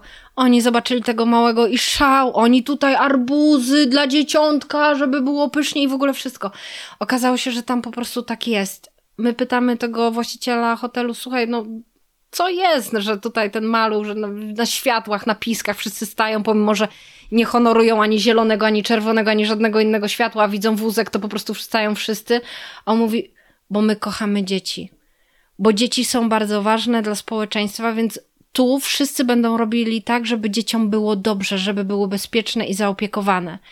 I wiesz, co było fascynujące? Ośmiomiesięczny Godzuniu wrócił do Polski i odruchowo się uśmiechał do wszystkich ludzi, których widział. Oni mu nie odpowiadali uśmiechem i on był zaskoczony, co się dzieje, bo przez dwa czy trzy tygodnie był wśród ludzi, że gdzie się nie uśmiechnął, to była po prostu szał radości, tak? Że dziecko się uśmiecha, że znaczy, że jest szczęśliwe. Więc te podróże pokazują po prostu różne, różne podejścia, tak, do życia, e, otwierają na nowe. I to jest na przykład coś, co ja często robię. Ja idę po ulicy i się uśmiecham do ludzi, tak? Do kobiet, do mężczyzn, do starszych, do młodszych, do dzieci, nie do dzieci. No, co za człowiek. I zawsze, za, zazwyczaj zdarza się, się, że odpowiadają uśmiechem i jest takie porozumienie jakby wzrokowe, ale często jest odwrócenie wzroku, nie? Hello, nie znamy, tak? To się będziesz uśmiechać. Więc myślę, że te, te podróże jednak, e, wiesz, no to brzmi klisze, ale podróże kształcą. No tak jest. Mhm. E, nasz najstarszy syn miał taki dwutygodniowy limit podróżowania, a nasze podróże często się przeciągały do, do trzech i nawet czterech tygodni, jak gdzieś tam czy przyjeżdżaliśmy całe Bałkany wszystkimi możliwymi środkami e, transportu i kuszetka i stop i blablakar i jakiś tam... Z dziećmi cały czas. Znaczy tam ja wtedy był jeden, okay, a, no, a później byli kolejni. Cały czas to podkreślam, um, bo, bo to jest to niesamowite. I, I on po, po dwóch tygodniach miał kryzys, ale teraz ostatnio o tym rozmawialiśmy. On mówi, wiesz co mamo, ja wtedy tak tego nie, nie doceniałem i się wkurzałem, że ja bym wolał posiedzieć w domu i w ogóle się nacieszyć wakacjami, najstarszy, ale mówi, weźcie, wyjeżdżajcie tak samo z młodymi. Bo mówi, tyle, ile rzeczy mnie to nauczyło, ile pokazało, że sposobów podróżowania, że ile, nie wiem, smaków, tak? Ile ludzi, e, jak żyją. My go na przykład zawsze jak wjeżdżaliśmy do jakiegoś dużego miasta, to zawsze szliśmy na ten free walking tour, czyli takie spotkanie z osobą, która tam mieszka, która się wychowała i która pokazuje to miasto od takiej strony osoby, która po prostu żyje, czyli gdzie są najlepsze naleśniki, na przykład w Sofii, tak? Mhm. Albo w Singapurze, gdzie jest fajna taka uliczka, która y, pięknie wygląda, ale którą mało kto zna. Um, więc my go zabieraliśmy zawsze z takim założeniem, że My mu pokażemy, jak żyją ludzie, którzy tam mieszkają, gdzie jedzą, jak się poruszają, jak funkcjonują, bo jak on będzie kiedyś chciał zwiedzić muzea i tym podobne, to on pojedzie sobie na wycieczkę taką faktycznie Szalno. idziemy punkt po punkcie. To nie jest tak, że w ogóle nie wchodziliśmy do muzeum, bo ja z kolei gdzieś tam z, z racji takich e, zainteresowań artystycznych zawsze też szukam inspiracji e, w miejscach, w których jestem i szukam w dwóch miejscach. To oczywiście są muzea i, i tak dalej, a drugie to są księgarnie i dział dziecięcy bo każdy kraj inaczej ilustruje, o innych rzeczach pisze, inaczej pisze o tych samych rzeczach i to też jest w ogóle, e, w ogóle przepiękne. Także na pewno podróże e, i taka otwartość na to, że, że często my mamy więcej w głowie blokad niż dzieci i dzieci naprawdę mm, jakby funkcjonują wszędzie tam, gdzie my jesteśmy. I one nie potrzebują wcale dużo do szczęścia, mhm. nie? Czasami jakby ten ogrom zabawek czy jakiejś atrakcji jest, y, ty o tym dużo piszesz, tak? Że dzieci potrzebują czasami się ponudzić albo po prostu rozejrzeć dookoła, tak? I zaadaptować przestrzeń dla siebie. Mhm. Um, więc może to. I to trochę też widać właśnie w tym transporcie, że dla chłopaków jest normą po prostu, że jadą, czy jest deszcz, czy śnieg, czy po prostu to jest kwestia tego, jak my ich ubierzemy i oni się przemieszczają w tej, w tej przyczepce bez żadnego problemu. Co jeszcze jest takim filarem wejdę ci w słowo, no. ale y, czasami pojawiają się takie głosy, że to takie wolne dzieciństwo nazwę właśnie, tak? Że to wolne dzieciństwo jednak y, nie uczy naszych dzieci y, takiego przystosowania społecznego do takich twardych warunków, do twardych reguł gry, jakie teraz panują w zwykłej codzienności.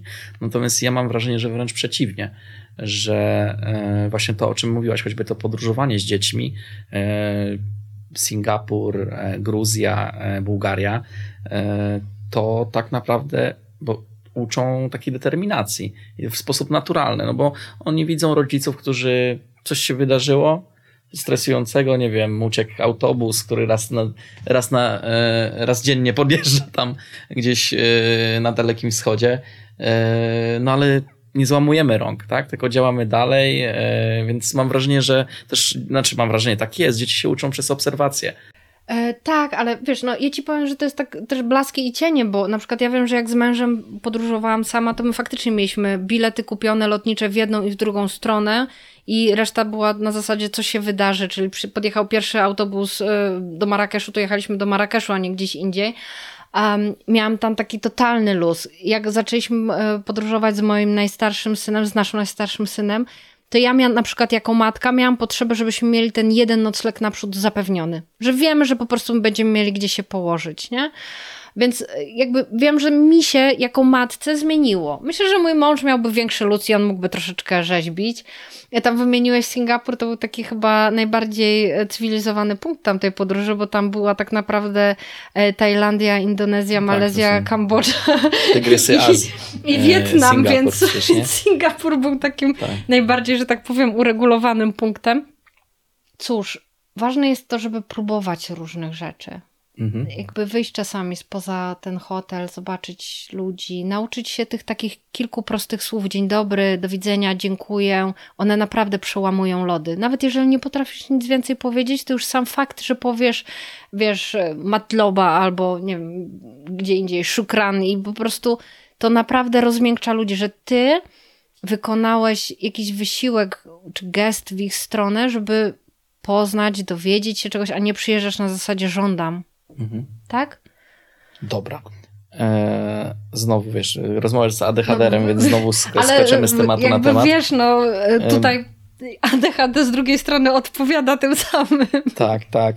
E, a spotkałaś się z jakimś takim ostracyzmem e, związanym ze swoim podejściem, czy do, do wychowania, czy do zdrowia dzieci? Oczywiście. Z naciskiem na zdrowie dzieci, bo powiem ci, że y, ja to nie jestem, no ja w porównaniu do ciebie no, nie mogę nazwać się, że wyszedłem po zupełnie y, poza, poza system.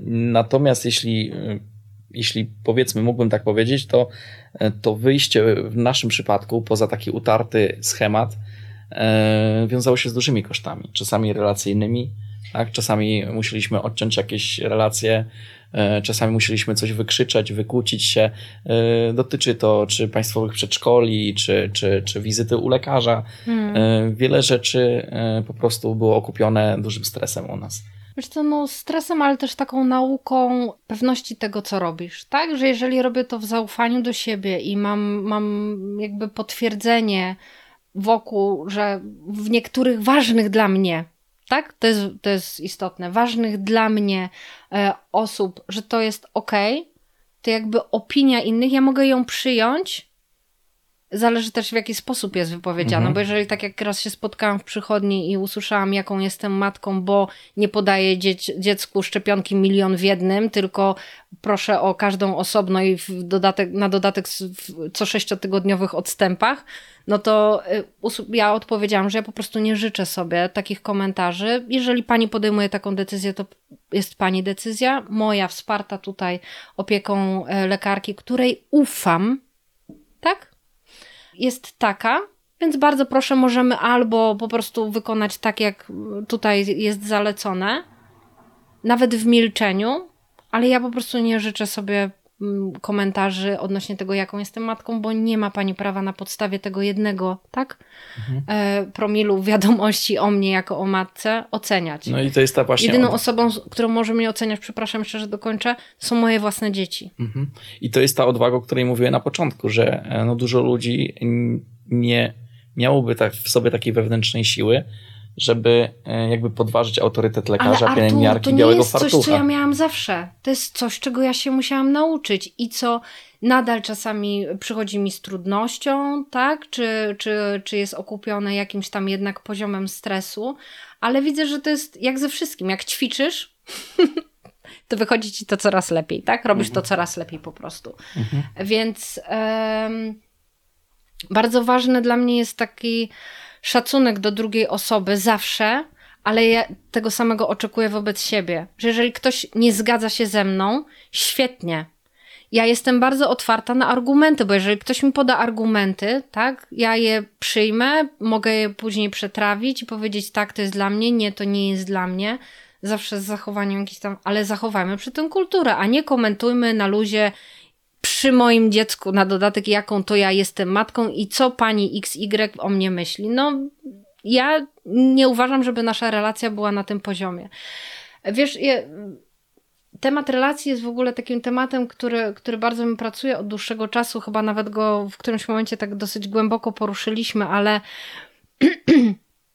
ja y, bardzo przewartościowałam jakiś czas temu kwestię relacji że czy to dotyczy relacji rodzinnych, czy, czy, czy, czy jakichś społecznych, czy, czy wśród znajomych, my mamy szansę być kimś dla kogoś. Ojcem, matką, siostrą, przyjaciółką, yy, nie wiem, przełożonym i tak ale to jest relacja, którą my budujemy. Ona nie jest nam dana i już na zawsze będziesz ojcem dla chłopaków, tylko dlatego, że tak, i przepraszam, ich spłudziłeś. Zresztą mhm. dlaczego przepraszam, po prostu to zrobiłeś. Um, nie. To jest Twoja decyzja o tym, że ja będę dla nich ojcem. Że będę robił wszystko, żeby to, to, to i to, w zależności od tego, jakie są Twoje wartości, tak? I to jest relacja, która, która działa w dwie strony. Ją się buduje, ją się pielęgnuje, jej się uczy, sprawdza, tak? Eksperymentuje. To jest też jak żywy organizm. Ale to musi działać w dwie strony, a nie na, na założenia. Ja mogę być na przykład siostrą nie tylko dla mojej rodzonej siostry, e, tylko też dla kobiety, na przykład, albo dla mężczyzny, gdzie podejmę decyzję, że chcę być jak siostra i jestem, zachowuję się jak siostra, a jednocześnie mogę przestać być nie wiem, córką, matką, y, nie wiem, żoną dla osoby, gdzie ja widzę, że ja daję, ale nie dostaję z drugiej strony, tak? Bo to nie jest relacja za, dana raz na zawsze. To jest coś, co my budujemy. Więc to jest łatwiejsze w kwestii relacji jakichś tam zewnętrznych, bardzo trudne w kwestii relacji rodzinnych, ale dla mnie bardzo ważne, żeby działało w dwie strony. Bo co z tego, że ktoś jest moją babcią, wujkiem i tak, czy, czy, czy i tak dalej, i tak dalej, jeżeli tam jest na przykład tylko żądanie, tak, przyjedźcie na moich warunkach i tak dalej. Ja rozumiem, że ktoś na przykład może być nieprzyzwyczajony do pewnych rzeczy, bo ja też bywam zmęczona poziomem głośności moich dzieci. Ale z drugiej strony ja nie będę tresować chłopaków, żeby za przeproszeniem siedzieli na dupie, bo tak ktoś sobie życzy, tylko po prostu wolę przez jakiś czas nie, jakby nie utrzymywać kontaktu albo spotykać się w jakiejś tam szerszej przestrzeni, gdzie to nie będzie aż tak mocno odczuwalne, ale wiesz, jeżeli tam nie płynie nic w drugą stronę, tylko przyjedź, tak, raz na ruski rok i bądź tam na moich zasadach, dla mnie to nie jest relacja, nie? Okej, okay, jakby tutaj, wiesz, no, zawsze musisz jakby gdzieś dodać, żeby to też nie zostało opacznie e, zrozumiane czy wyjęte z kontekstu, bo mogą być relacje, że ty dzwonisz do kogoś raz na rok, ale jest tylko jakby, e, wiesz, dopowiedzenie tego, co się wydarzyło w międzyczasie i, i ta relacja jest bardzo żywa i bardzo, bardzo silna. Ale są relacje, które po prostu, bo wypada, bo tak trzeba, bo mhm. to jest ktoś taki, taki i taki. Zaczęliśmy Nie. znowu, znowu y, y, y, zaczęliśmy y, od pytania o zdrowie dzieci, ale y, ja tej asertywności w relacjach y, nauczyłem się dzięki Aurelii w zasadzie. I to ona jakby pierwsza pokazała mi, że można stawiać w relacjach z innymi ludźmi, czy w interakcji z innymi ludźmi, stawiać e, własną rodzinę, to taki najbliższy krąg rodziny na pierwszym miejscu. I mm, ja pamiętam te takie pierwsze imprezy rodzinne z Aurelią, czy to w mojej rodzinie, czy to w jej rodzinie, kiedy Aurelia, e, pamiętam moje zmieszanie, kiedy Aurelia zwracała uwagę e, na przykład, żeby ciocia, czy wujek, czy babcia zgasiła papierosa, bo nie chce, żeby Amadeusz czy Norbert, e, wdychali dym tytoniowy i wiesz, pojawiało się zapowietrzenie, mówię, Boże święty, co ona robi, tak? I ale ona mnie nauczyła tej asertywności i z czasem ja też zacząłem e, jakby to naśladować, e, bo taka wątła relacja, e, która się opiera właśnie tylko na takich więzach rodzinnych, nie powinna być tego, że przekreślasz swoje wartości, tak? Jeśli nie zgadzasz się z tym, jeśli twierdzisz, że dym tytoniowy czy palenie papierosów jest szkodliwe dla zdrowia dzieci, no to egzekwuj to, tak? Nie bój się, mhm. bądź odważny e, i powiedz, oczywiście w sposób, w sposób asertywny i e, nieagresywny. Tak? Tylko widzisz, tutaj też jest zupełnie coś innego, bo mówiliśmy, że na czyichś czy na swoich zasadach, no i to już brzmi tak bardzo ostro, mhm. Mm, ale to chodzi też o to, jakby. Zawsze trzeba się temu przyjrzeć, bo nic nie jest zero-jedynkowe, tak? No palenie papierosów jest po prostu szkodliwe i masz prawo powiedzieć. No nie, nie życzę sobie, tak? Mhm. Nie, też nie jedziesz do domu osoby, która Jasne. wiesz, że pali, bo tam jakby przyjeżdżasz do niej, tak? Więc jakby tak. też godzisz się na pewne, pewne rzeczy, czy chociażby to, że po prostu czuć te papierosy.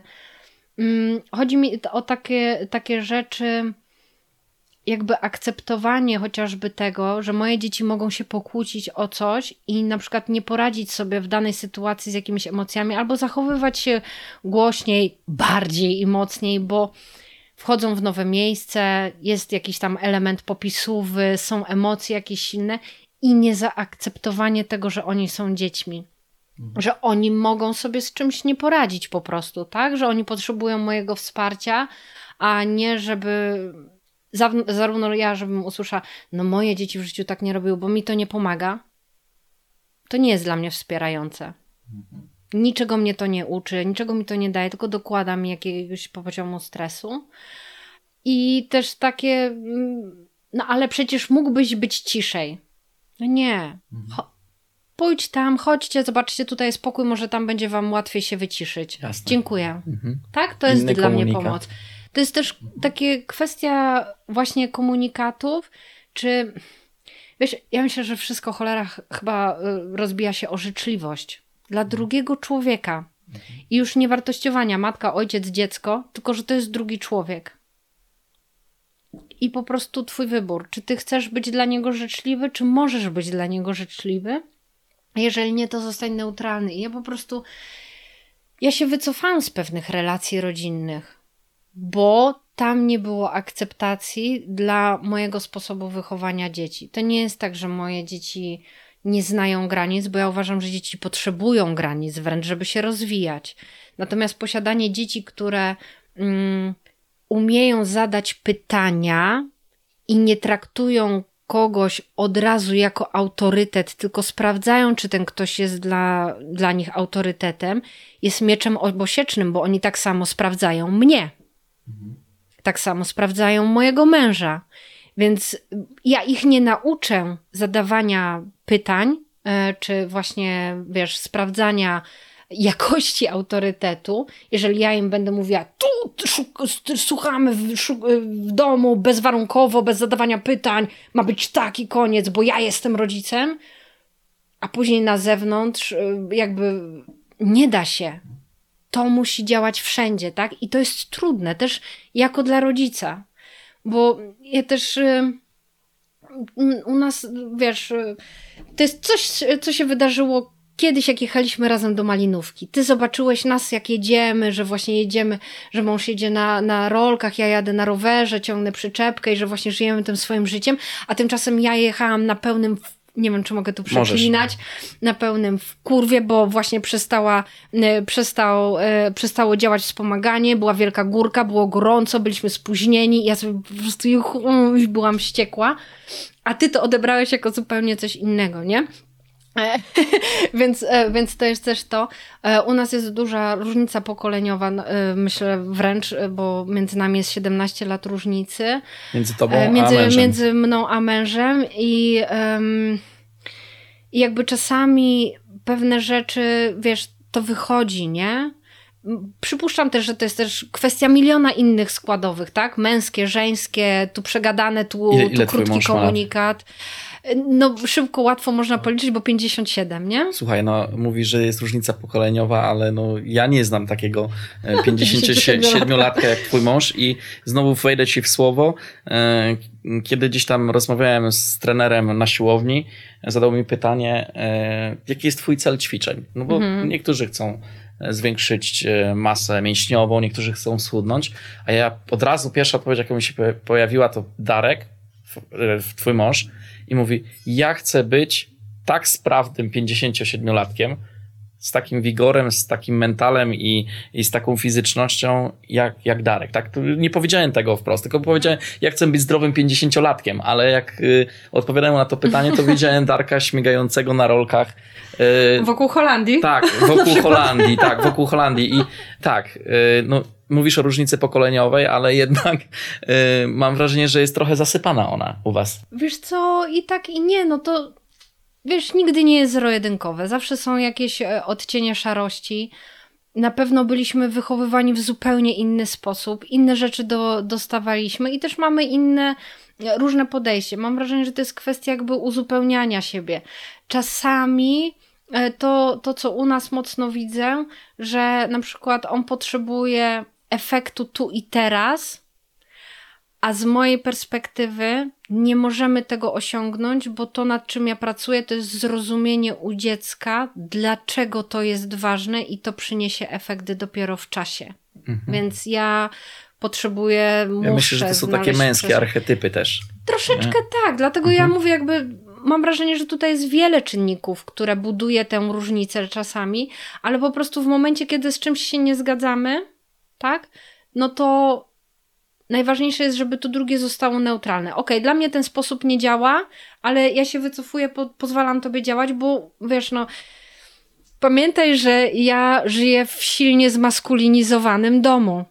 Ja jestem tutaj jedyną kobietą, jeżeli nie będę wliczała zwierząt, ale i tak oni wtedy mają przewagę. A na dodatek y, moje najstarsze dziecię nazywa mnie tombojem, czyli taką, wiesz, chłopczycą. Więc y, gdzieś tam mocno czasami szukam tego pierwiastka żeńskiego, żeby po prostu zrównoważyć to, tak? ten, ten, ten pierwiastek męski. I to po prostu pewne moje sposoby są zupełnie inne dotarcia tak naprawdę do tego samego, do czego dąży mój mąż, ale no dla nas ważne jest jakby to, żeby hmm, żeby chłop, w chłopakach była ta pewność siebie, tak? Ale też to czucie serca i to zwrócenie uwagi na, na to, co jest na zewnątrz, co się, żeby nie krzywdzić innych. O, może tak bym to krótko ujęła, tak? Żeby sprawdzić, czy to, co jest dla mnie super i świetne, przy okazji nie krzywdzi drugiej osoby. Bo mhm. myślę, że to jest takie najważniejsze, bo moje białe podłogi nie skrzywdzą innych ludzi, więc ja sobie je zrobię. Ale pewne rzeczy, które ja robiłam na przykład, tak, krzywdziły innych ludzi i to już nie było ok, ale ja musiałam to zrozumieć. Mhm. I to jest też nauka jakby dla nich. Okej, okay. zostało nam e, mało czasu, chyba że odkopiemy jednak tą drugą kartę pamięci, więc tutaj miałem w zasadzie e, trzy jeszcze kwestie do, do omówienia, ale to tutaj już konkretne pytanie do ciebie. Wyobraź sobie, że mm, Łała czy Godzu przychodzą z przedszkola, są zaflegmieni, zakatarzeni, kaszlą, e, gorączka. No i co wtedy Tomboy robi? co robi? No wiesz co, ja uruchamiam takie jakby standardowe procedury y, działania. Brzmi czyli... jak w IT. Trochę.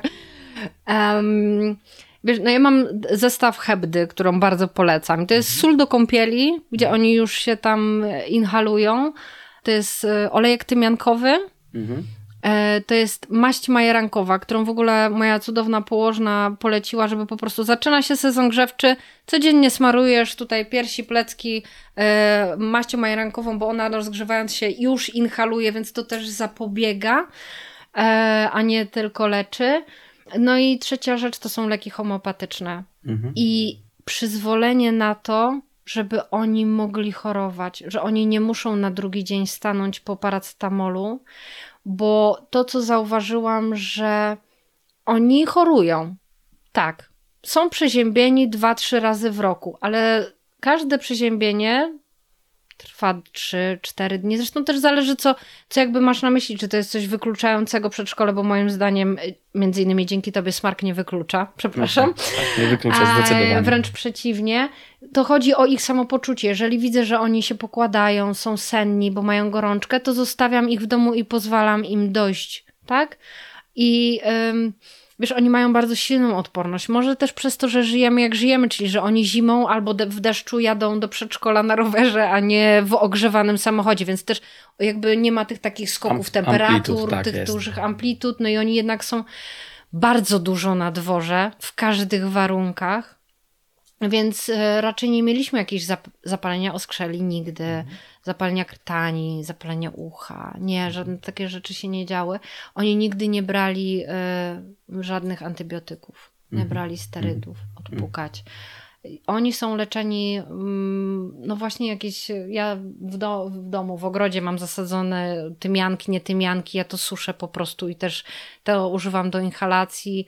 E, syropy, no to oczywiście green tooth, ja nie wiem, czy to mogę polecać z Jasne. kolei, e, ale głównie właśnie jakby opieramy się też e, dzięki cudownej pani doktor na leczeniu homeopatycznym.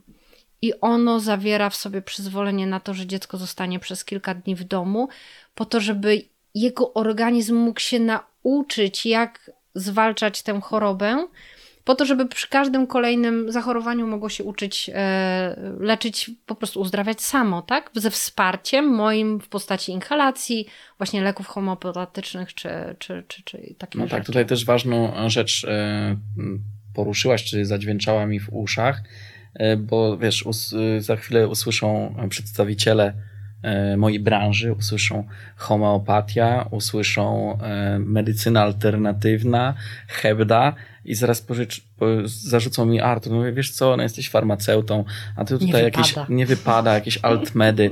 E, I powiem ci, że to nie rozchodzi się o to, czy masz majrankowa, czy, czy nie wiem, czy, czy ta homeopatia, czy ona działa, bo my się bardzo skupiamy, czy coś jest skuteczne, czy coś jest zero-jedynkowe, nie? Mhm. I To zależy ja... też jakiej skuteczności oczekujesz właśnie, czy tego tak, stania tak, to jest właśnie ta kotwica, co, co, dla ciebie, co oznacza dla ciebie choroba, co oznacza dla ciebie leczenie i co oznacza dla ciebie skuteczność, bo dla mnie e, skutecznością jest, e, znaczy podanie tam, e, czy zastosowanie aromaterapii, podanie jakiegoś naparu z lipy, może nie jest skuteczne w takim rozumieniu tej medycyny zachodniej, tak?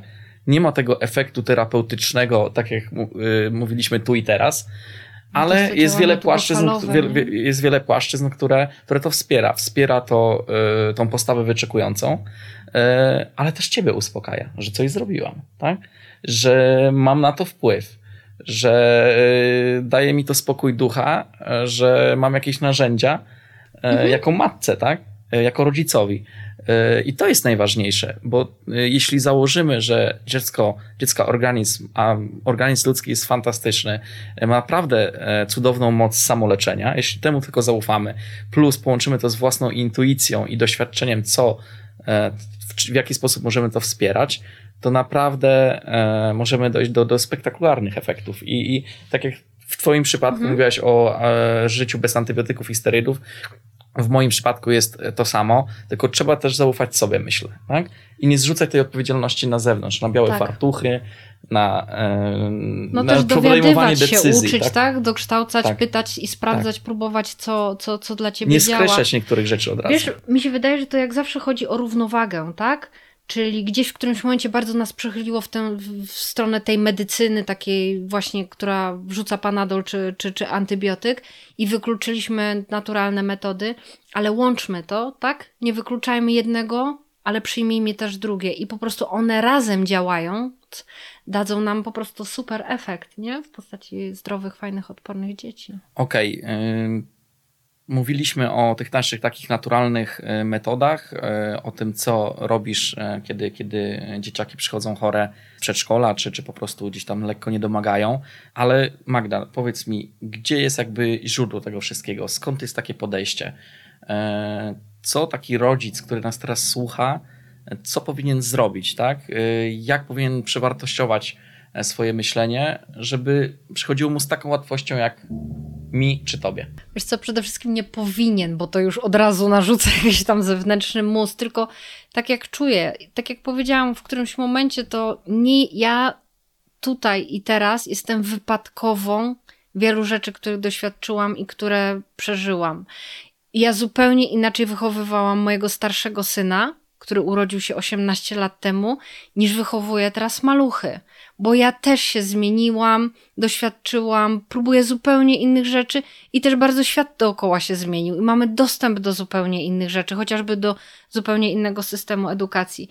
Ja myślę, że to jest. Um, wszystko opiera się na samopoznaniu i na zaufaniu do siebie do siebie, ale też do dziecka, do sygnałów płynących od dziecka. Jak dziecko mówi, że jest mu gorąco w tej bluzie, to pozwól mu zdjąć tę bluzę. Ono naprawdę może odczuwać inaczej temperaturę zewnętrzną niż, niż ty, bo inaczej się porusza, inny ma metabolizm, no po prostu jest innym człowiekiem. To jest tak jak ty wpadasz do nas, wiesz, w środku grudnia i masz krótkie spodenki, krótki rękawek, a ja po prostu jestem poowijana, bo siedzę godzinami przy biurku i po prostu w ogóle jakby nie mam, nie mam tej energii. I na przykład u nas też mamy trzech chłopaków i każdy inaczej od, odczuwa temperaturę. Średni właśnie jest takim typem, który zimą będzie latał po prostu tylko w cienkiej bluzie, bo jest mu gorąco, a najmłodszy dopiero musiał się nauczyć, że jak biega tak jak starszy brat, to jest mu zimno i, i, i szczęka zębami, ma sine usta i zaczyna się ubierać, bo on inaczej odczuwa temperaturę, ale my te, wtedy też uczymy tego zaufania dzieci do siebie. Bo zobacz, jak my systemowo zostaliśmy tego oduczeni, tak? Nie ufaj swoim uczuciom, no bo nie możesz się tak zachowywać, nie możesz być zdenerwowany, nie możesz krzyczeć, tak? Nie możesz biegać, a to chociaż tego potrzebujesz, bo twoje ciało automatycznie się samo reguluje. Mm, intuicyjnie, tak jak jest mu to najbliżej, czyli zazwyczaj przez ruch, tak? Przecież zobacz, jak taniec rozluźnia, bo mhm. wszystkie te napięcia w ciele e, się rozluźniają. I bądźmy też wyrozumiali dla siebie, bo my też byliśmy wychowywani w innych czasach, tak? Miały swoje plusy, miały swoje minusy, ale gdzieś tam brakowało naszym rodzicom, oni też nie ufali sobie z różnych względów, bo ich rodzice sobie nie ufali i przez to my też musimy przywrócić to zaufanie. Ale spójrzmy na swoje dzieci. one nie mają tak albo nie. No jest mi za gorąco. Krótki komunikat. Pozwólmy im być to za gorąco, tak? Zdejmijmy im tę bluzę. Jak widzimy, że się zmienia, jakby zwalniają, bo się już wyczerpało bieganiem, one też nam powiedzą, mamo, zimno mi. Mhm. Tak? Dokładnie. No, ja też uważam, że największy problem yy, wielu rodziców jest zaakceptowanie tego, że nasze dzieci są dla nas tak naprawdę równorzędnym partnerem. Jeśli zaczniemy ich traktować poważnie, e, tak jak rozmawiamy e, z żoną, z, z tatą czy z koleżanką, zaczniemy ich traktować oczywiście z zachowaniem ich takiej dziecięcej godności i, i, i, i kompetencji e, adekwatnych do, do ich wieku, ale jeśli zaczniemy ich słuchać, to oni nam powiedzą tak mhm. tak naprawdę, co im doskwiera, tak? że jest im za gorąco. Niektóre dzieci wręcz boją boją się powiedzieć rodzicom, tak? Bo właśnie są tak. wtłoczeni w ten schemat, że nikt mnie nie słucha, nie mogę się wyrazić, muszę wykonywać ślepo polecenia mamy. Taty. Ale co się dzieje? Odcinają się od swojego ciała, tak? tak od tak. tych sygnałów, które płyną z ciała, od tego, tych sygnałów, które płyną z serca, tego, mhm. co czują. Mhm. I przestają sobie ufać, bo mama powiedziała, że przecież jest zimno. To nic, że ja spływam mhm. potem mhm. i się gotuję, ale mama powiedziała, że jest zimno, to znaczy, że moje ciało mówi mylne, tak? Mhm. Rzeczy. Ja też nie jestem bardziej papieski od papieża. Z, y, jestem super doradcą y, dla, dla innych osób, ale ja też się nabieram na to, że czasami y, przy, przynajmniej pierwsze, to, to, są te właśnie schematy e, wtłoczone e, w moją psychikę akurat, często z Norbertem, który jest właśnie takim asertywnym, upartym dzieckiem, e, który jakby potrafi powiedzieć nie i, i jakby okopuje się często. Wychodząc mówię, słuchaj, ale jest zimno, y, ubierz tą bluzę. No i nie ubierę. Ubierz tą bluzę, bo jest zimno, tak? I z, mimo, że uczę rodziców, tak, żeby właśnie słuchali dzieci, żeby e, nie przygrzewali tych dzieciaków, to sam jakby jestem niewolnikiem e, czasami tego swojego myślenia, ale znowu po kilkunastu sekundach sobie myślę, kurde, no jeśli uważasz, że nie jest zimno, no to przecież Dobrze, okej, okay, no to wychodzimy, otwieramy e, drzwi, e, niech on sam doświadczy, tak? Ale to jest miejsce na tę wyrozumiałość tak. wobec siebie jako rodzica. I on za te... chwilę, wiesz, tato, e, zimno mi. I... Tak, i to jest twoja rola jako rodzica, być przygotowanym na tę, na tę okoliczność. okoliczność, czyli wziąć tę bluzę, bo twoje doświadczenie życiowe mówi ci, że on będzie jej za chwilę potrzebował, ale uszanować też jego granice i jego potrzebę spróbowania, bo zobacz ile dzieci robi coś na przekór rodzicom tylko dlatego, że usłyszały nie, bo nie. Ja uważam, że tak, a tak, ale ty podejmij sam decyzję. Oczywiście wszystko w ramach zdrowych granic. To ja cały czas po, jak będę podkreślać, żeby tego gdzieś tam nie wyjąć, że wszystko w ramach rozsądku i jakby w równowadze i w poszanowaniu właśnie drugiej osoby. Ale pozwól mu wyjść na dwór i pozwól mu odczuć, że jest zimno i niech on wróci. Tak, tato, faktycznie jest mi zimno, daj mi tę bluzę, tak? Mhm. Ale to też pokazuje ja, szczególnie wczesną wiosną albo e, tak jak teraz jest wczesną jesienią, często widzę dzieciaków, którzy w kurtkach puchowych, w czapkach jeżdżą na rowerze, wiesz, tam na gęśniku. I mówię, nie wierzę, że temu dziecku jest komfortowo, ale jeśli ono jeździ, tak, e, i widzi, że inne dzieciaki jednak są trochę lżej ubrane e, od niego, ale jeśli on jeździ i to akceptuje, to znaczy, że właśnie że jest właśnie oduczany. Jest, jest oduczany, jest, jest, siebie. Tak, tak, on nie słyszy siebie. Tak, on jest już nauczony, że, że nie ma prawa, że mama ubrała czapkę i nie zdejmujemy. I to, to jest największy problem, nie? To, to mm. była bardzo łatwo w dziecku zabić. Tak, dlatego no to jest e, jakby coś, co badałam jakiś czas bardzo mocno pod kątem przekonań, że w nas żyją przekonania, które często nie są nasze i często są mylne, ale to jest właśnie to, że dziecko przez pierwsze lata życia postrzega rodzica jako, no, nazwijmy to wyrocznie, bo to rodzic wprowadza w świat. To rodzic mówi, że to jest bezpieczne, to nie jest bezpieczne, i to jest potrzebne, no bo ktoś musi być tak naszym takim zaufanym kimś, kto nam powie co, gdzie i jak, ale warto właśnie zachować wtedy tę uważność, mając świadomość tego, że to, co w nas żyje, też nie do końca musi być prawdziwe, bo te przekonania się zmieniają na przestrzeni lat i na dodatek my możemy je weryfikować, bo trzeba pamiętać, że te przekonania, które w nas zaszczepili rodzice, są najsilniej ugruntowane właśnie poprzez tę ufność taką bezwarunkową dziecka i potem one są albo utwierdzane, albo podważane przez społeczeństwo, religię, tak, system edukacyjny. I dopiero wtedy dziecko się uczy zadawać pytania albo nie. No nie wolno pytać, nauczyciel ma, tak? Yy, znaczy nauczyciel, dorosły ma zawsze rację. Yy, zależy od systemu. To wszystko jest delikatne i to kurczę, myślę, że jeszcze wiele kart pamięci byśmy mogli tutaj, wiesz, poruszyć, no bo tak jak e, gdzieś wspomniałeś kiedyś, wrzucasz post na Instagram i nie masz szans jakby dotknąć całości tematu, tak? Możesz dotknąć tylko jakiegoś urywka i on może zostać różnie albo niezgodnie z intencją zrozumiany, ale miejmy też na to otwartość, że to jest tylko jakaś rozmowa. Tak znowu, z tej całej mozaiki próbujemy wyłowić jakieś małe fragmenty i złożyć z tego całość, ale często brakuje e, przestrzeni czy czasu na jakby rozwinięcie tego kontekstu. Mhm.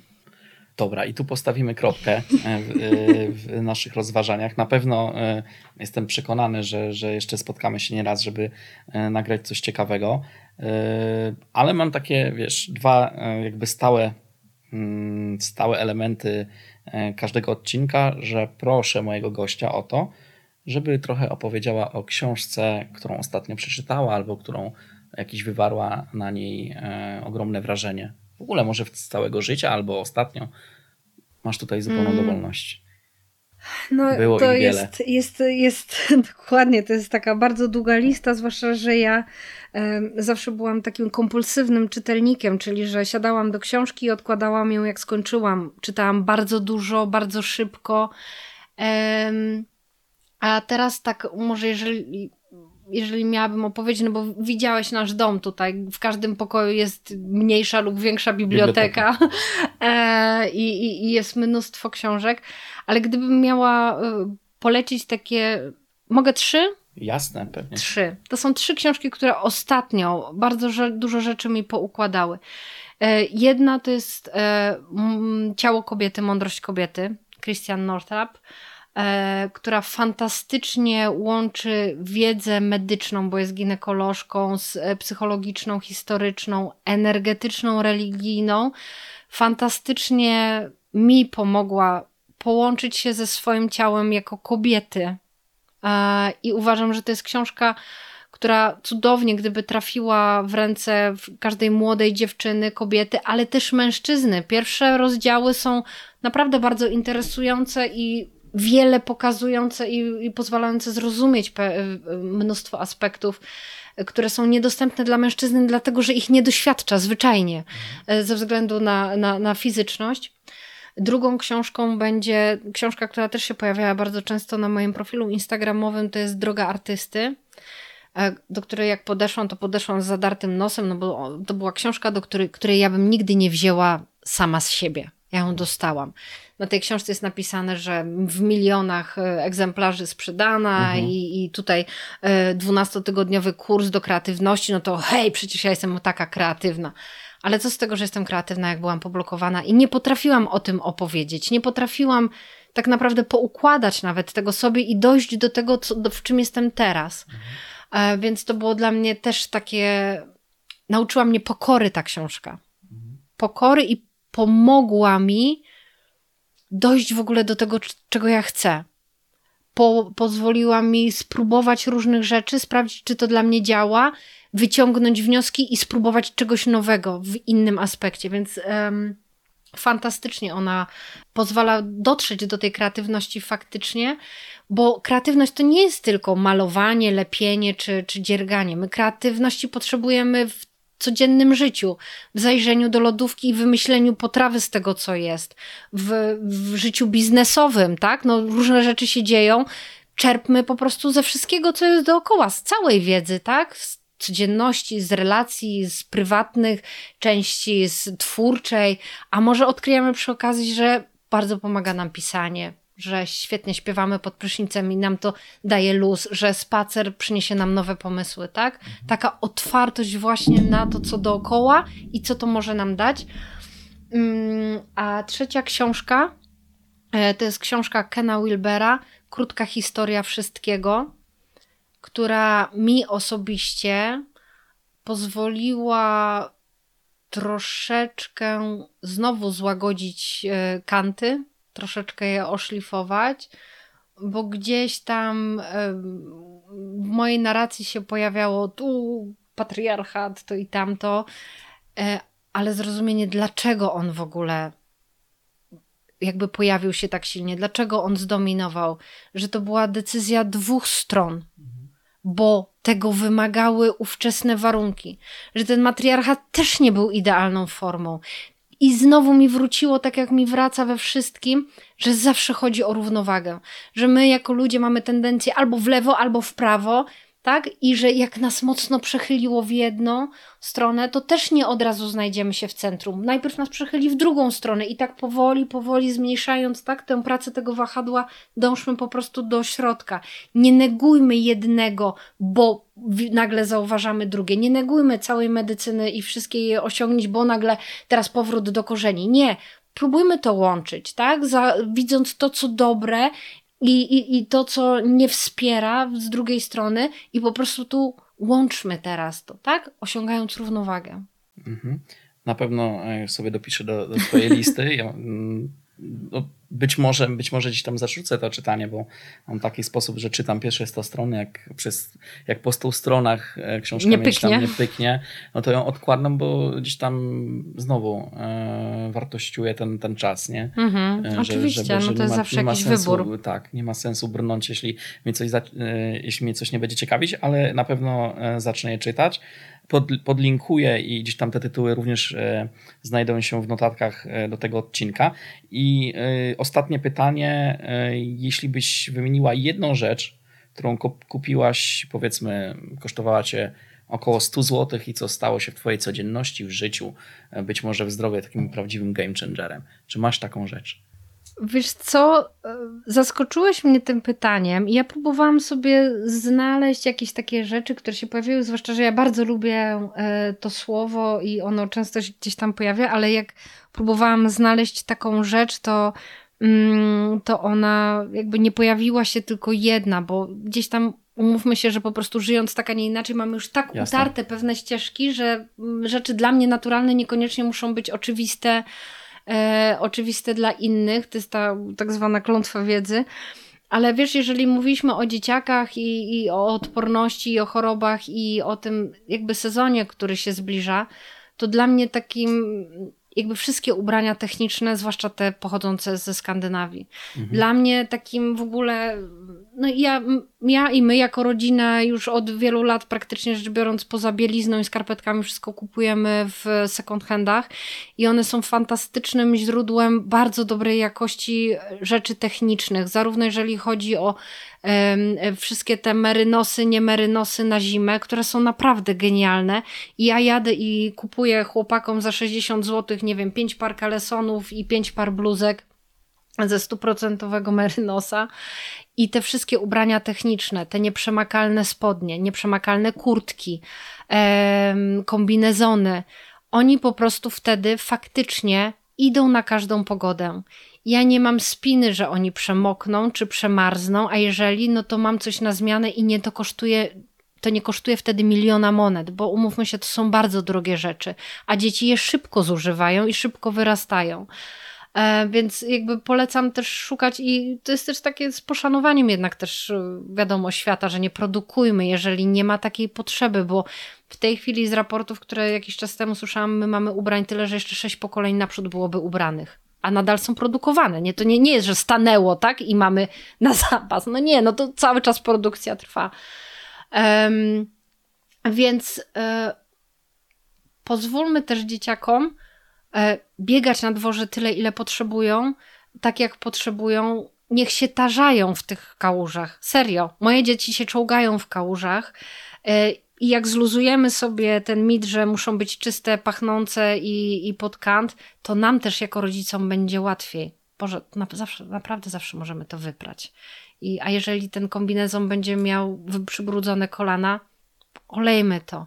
Ale oni naprawdę dzięki temu będą później mniej chorować, a my będziemy mieć luz na spacerze, bo dzieci są wtedy wolne.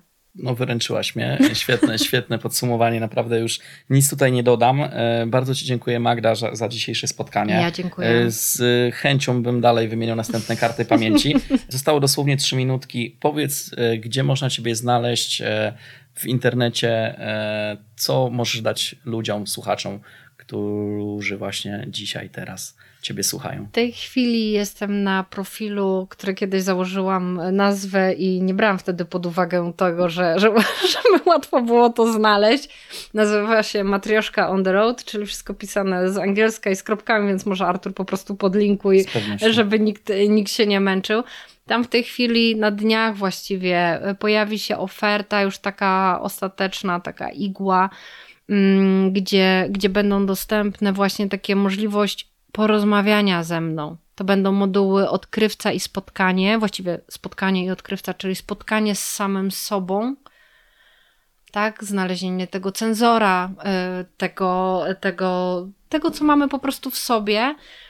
I później drugie odkrywca to jest odkrycie tego, tak? Jak to nam się łączy z tą naszą rzeczywistością, bo zawsze pamiętajmy, że my patrząc na siebie, czy na to, co umiemy, to raz, że bardzo mocno deprecjonujemy siebie i swoje umiejętności, a dwa, że często nie widzimy, jak one fantastycznie się łączą, więc e, widzę w takich naszych rozmowach jeden na jeden, że ktoś przychodzi do mnie, opowiada mi o czymś i to są teoretycznie z jego czy jej perspektywy niepowiązane punkty, a dla mnie to się już składa w obraz, bo ja mam tę perspektywę zewnętrzną, ja jestem obiektywna, a na dodatek no jakby daję całą swoją wiedzę, całe swoje doświadczenie naprawdę z bardzo szerokiego pola, zarówno zainteresowań, jak i wykształcenia, jak i po prostu doświadczeń po prostu. Super. E, czyli Matrioszka on the road, Instagram i tam mm, to jest punkt zaczepienia, gdzie można e, Ciebie spotkać. Dziękuję Ci Magda jeszcze raz. Dzięki Artur za zaproszenie. E, dziękuję Wam za, za to, że wytrwaliście na naszej na razie jak najdłuższej mojej jak najdłuższej rozmowie z gościem i do zobaczenia. Do zobaczenia.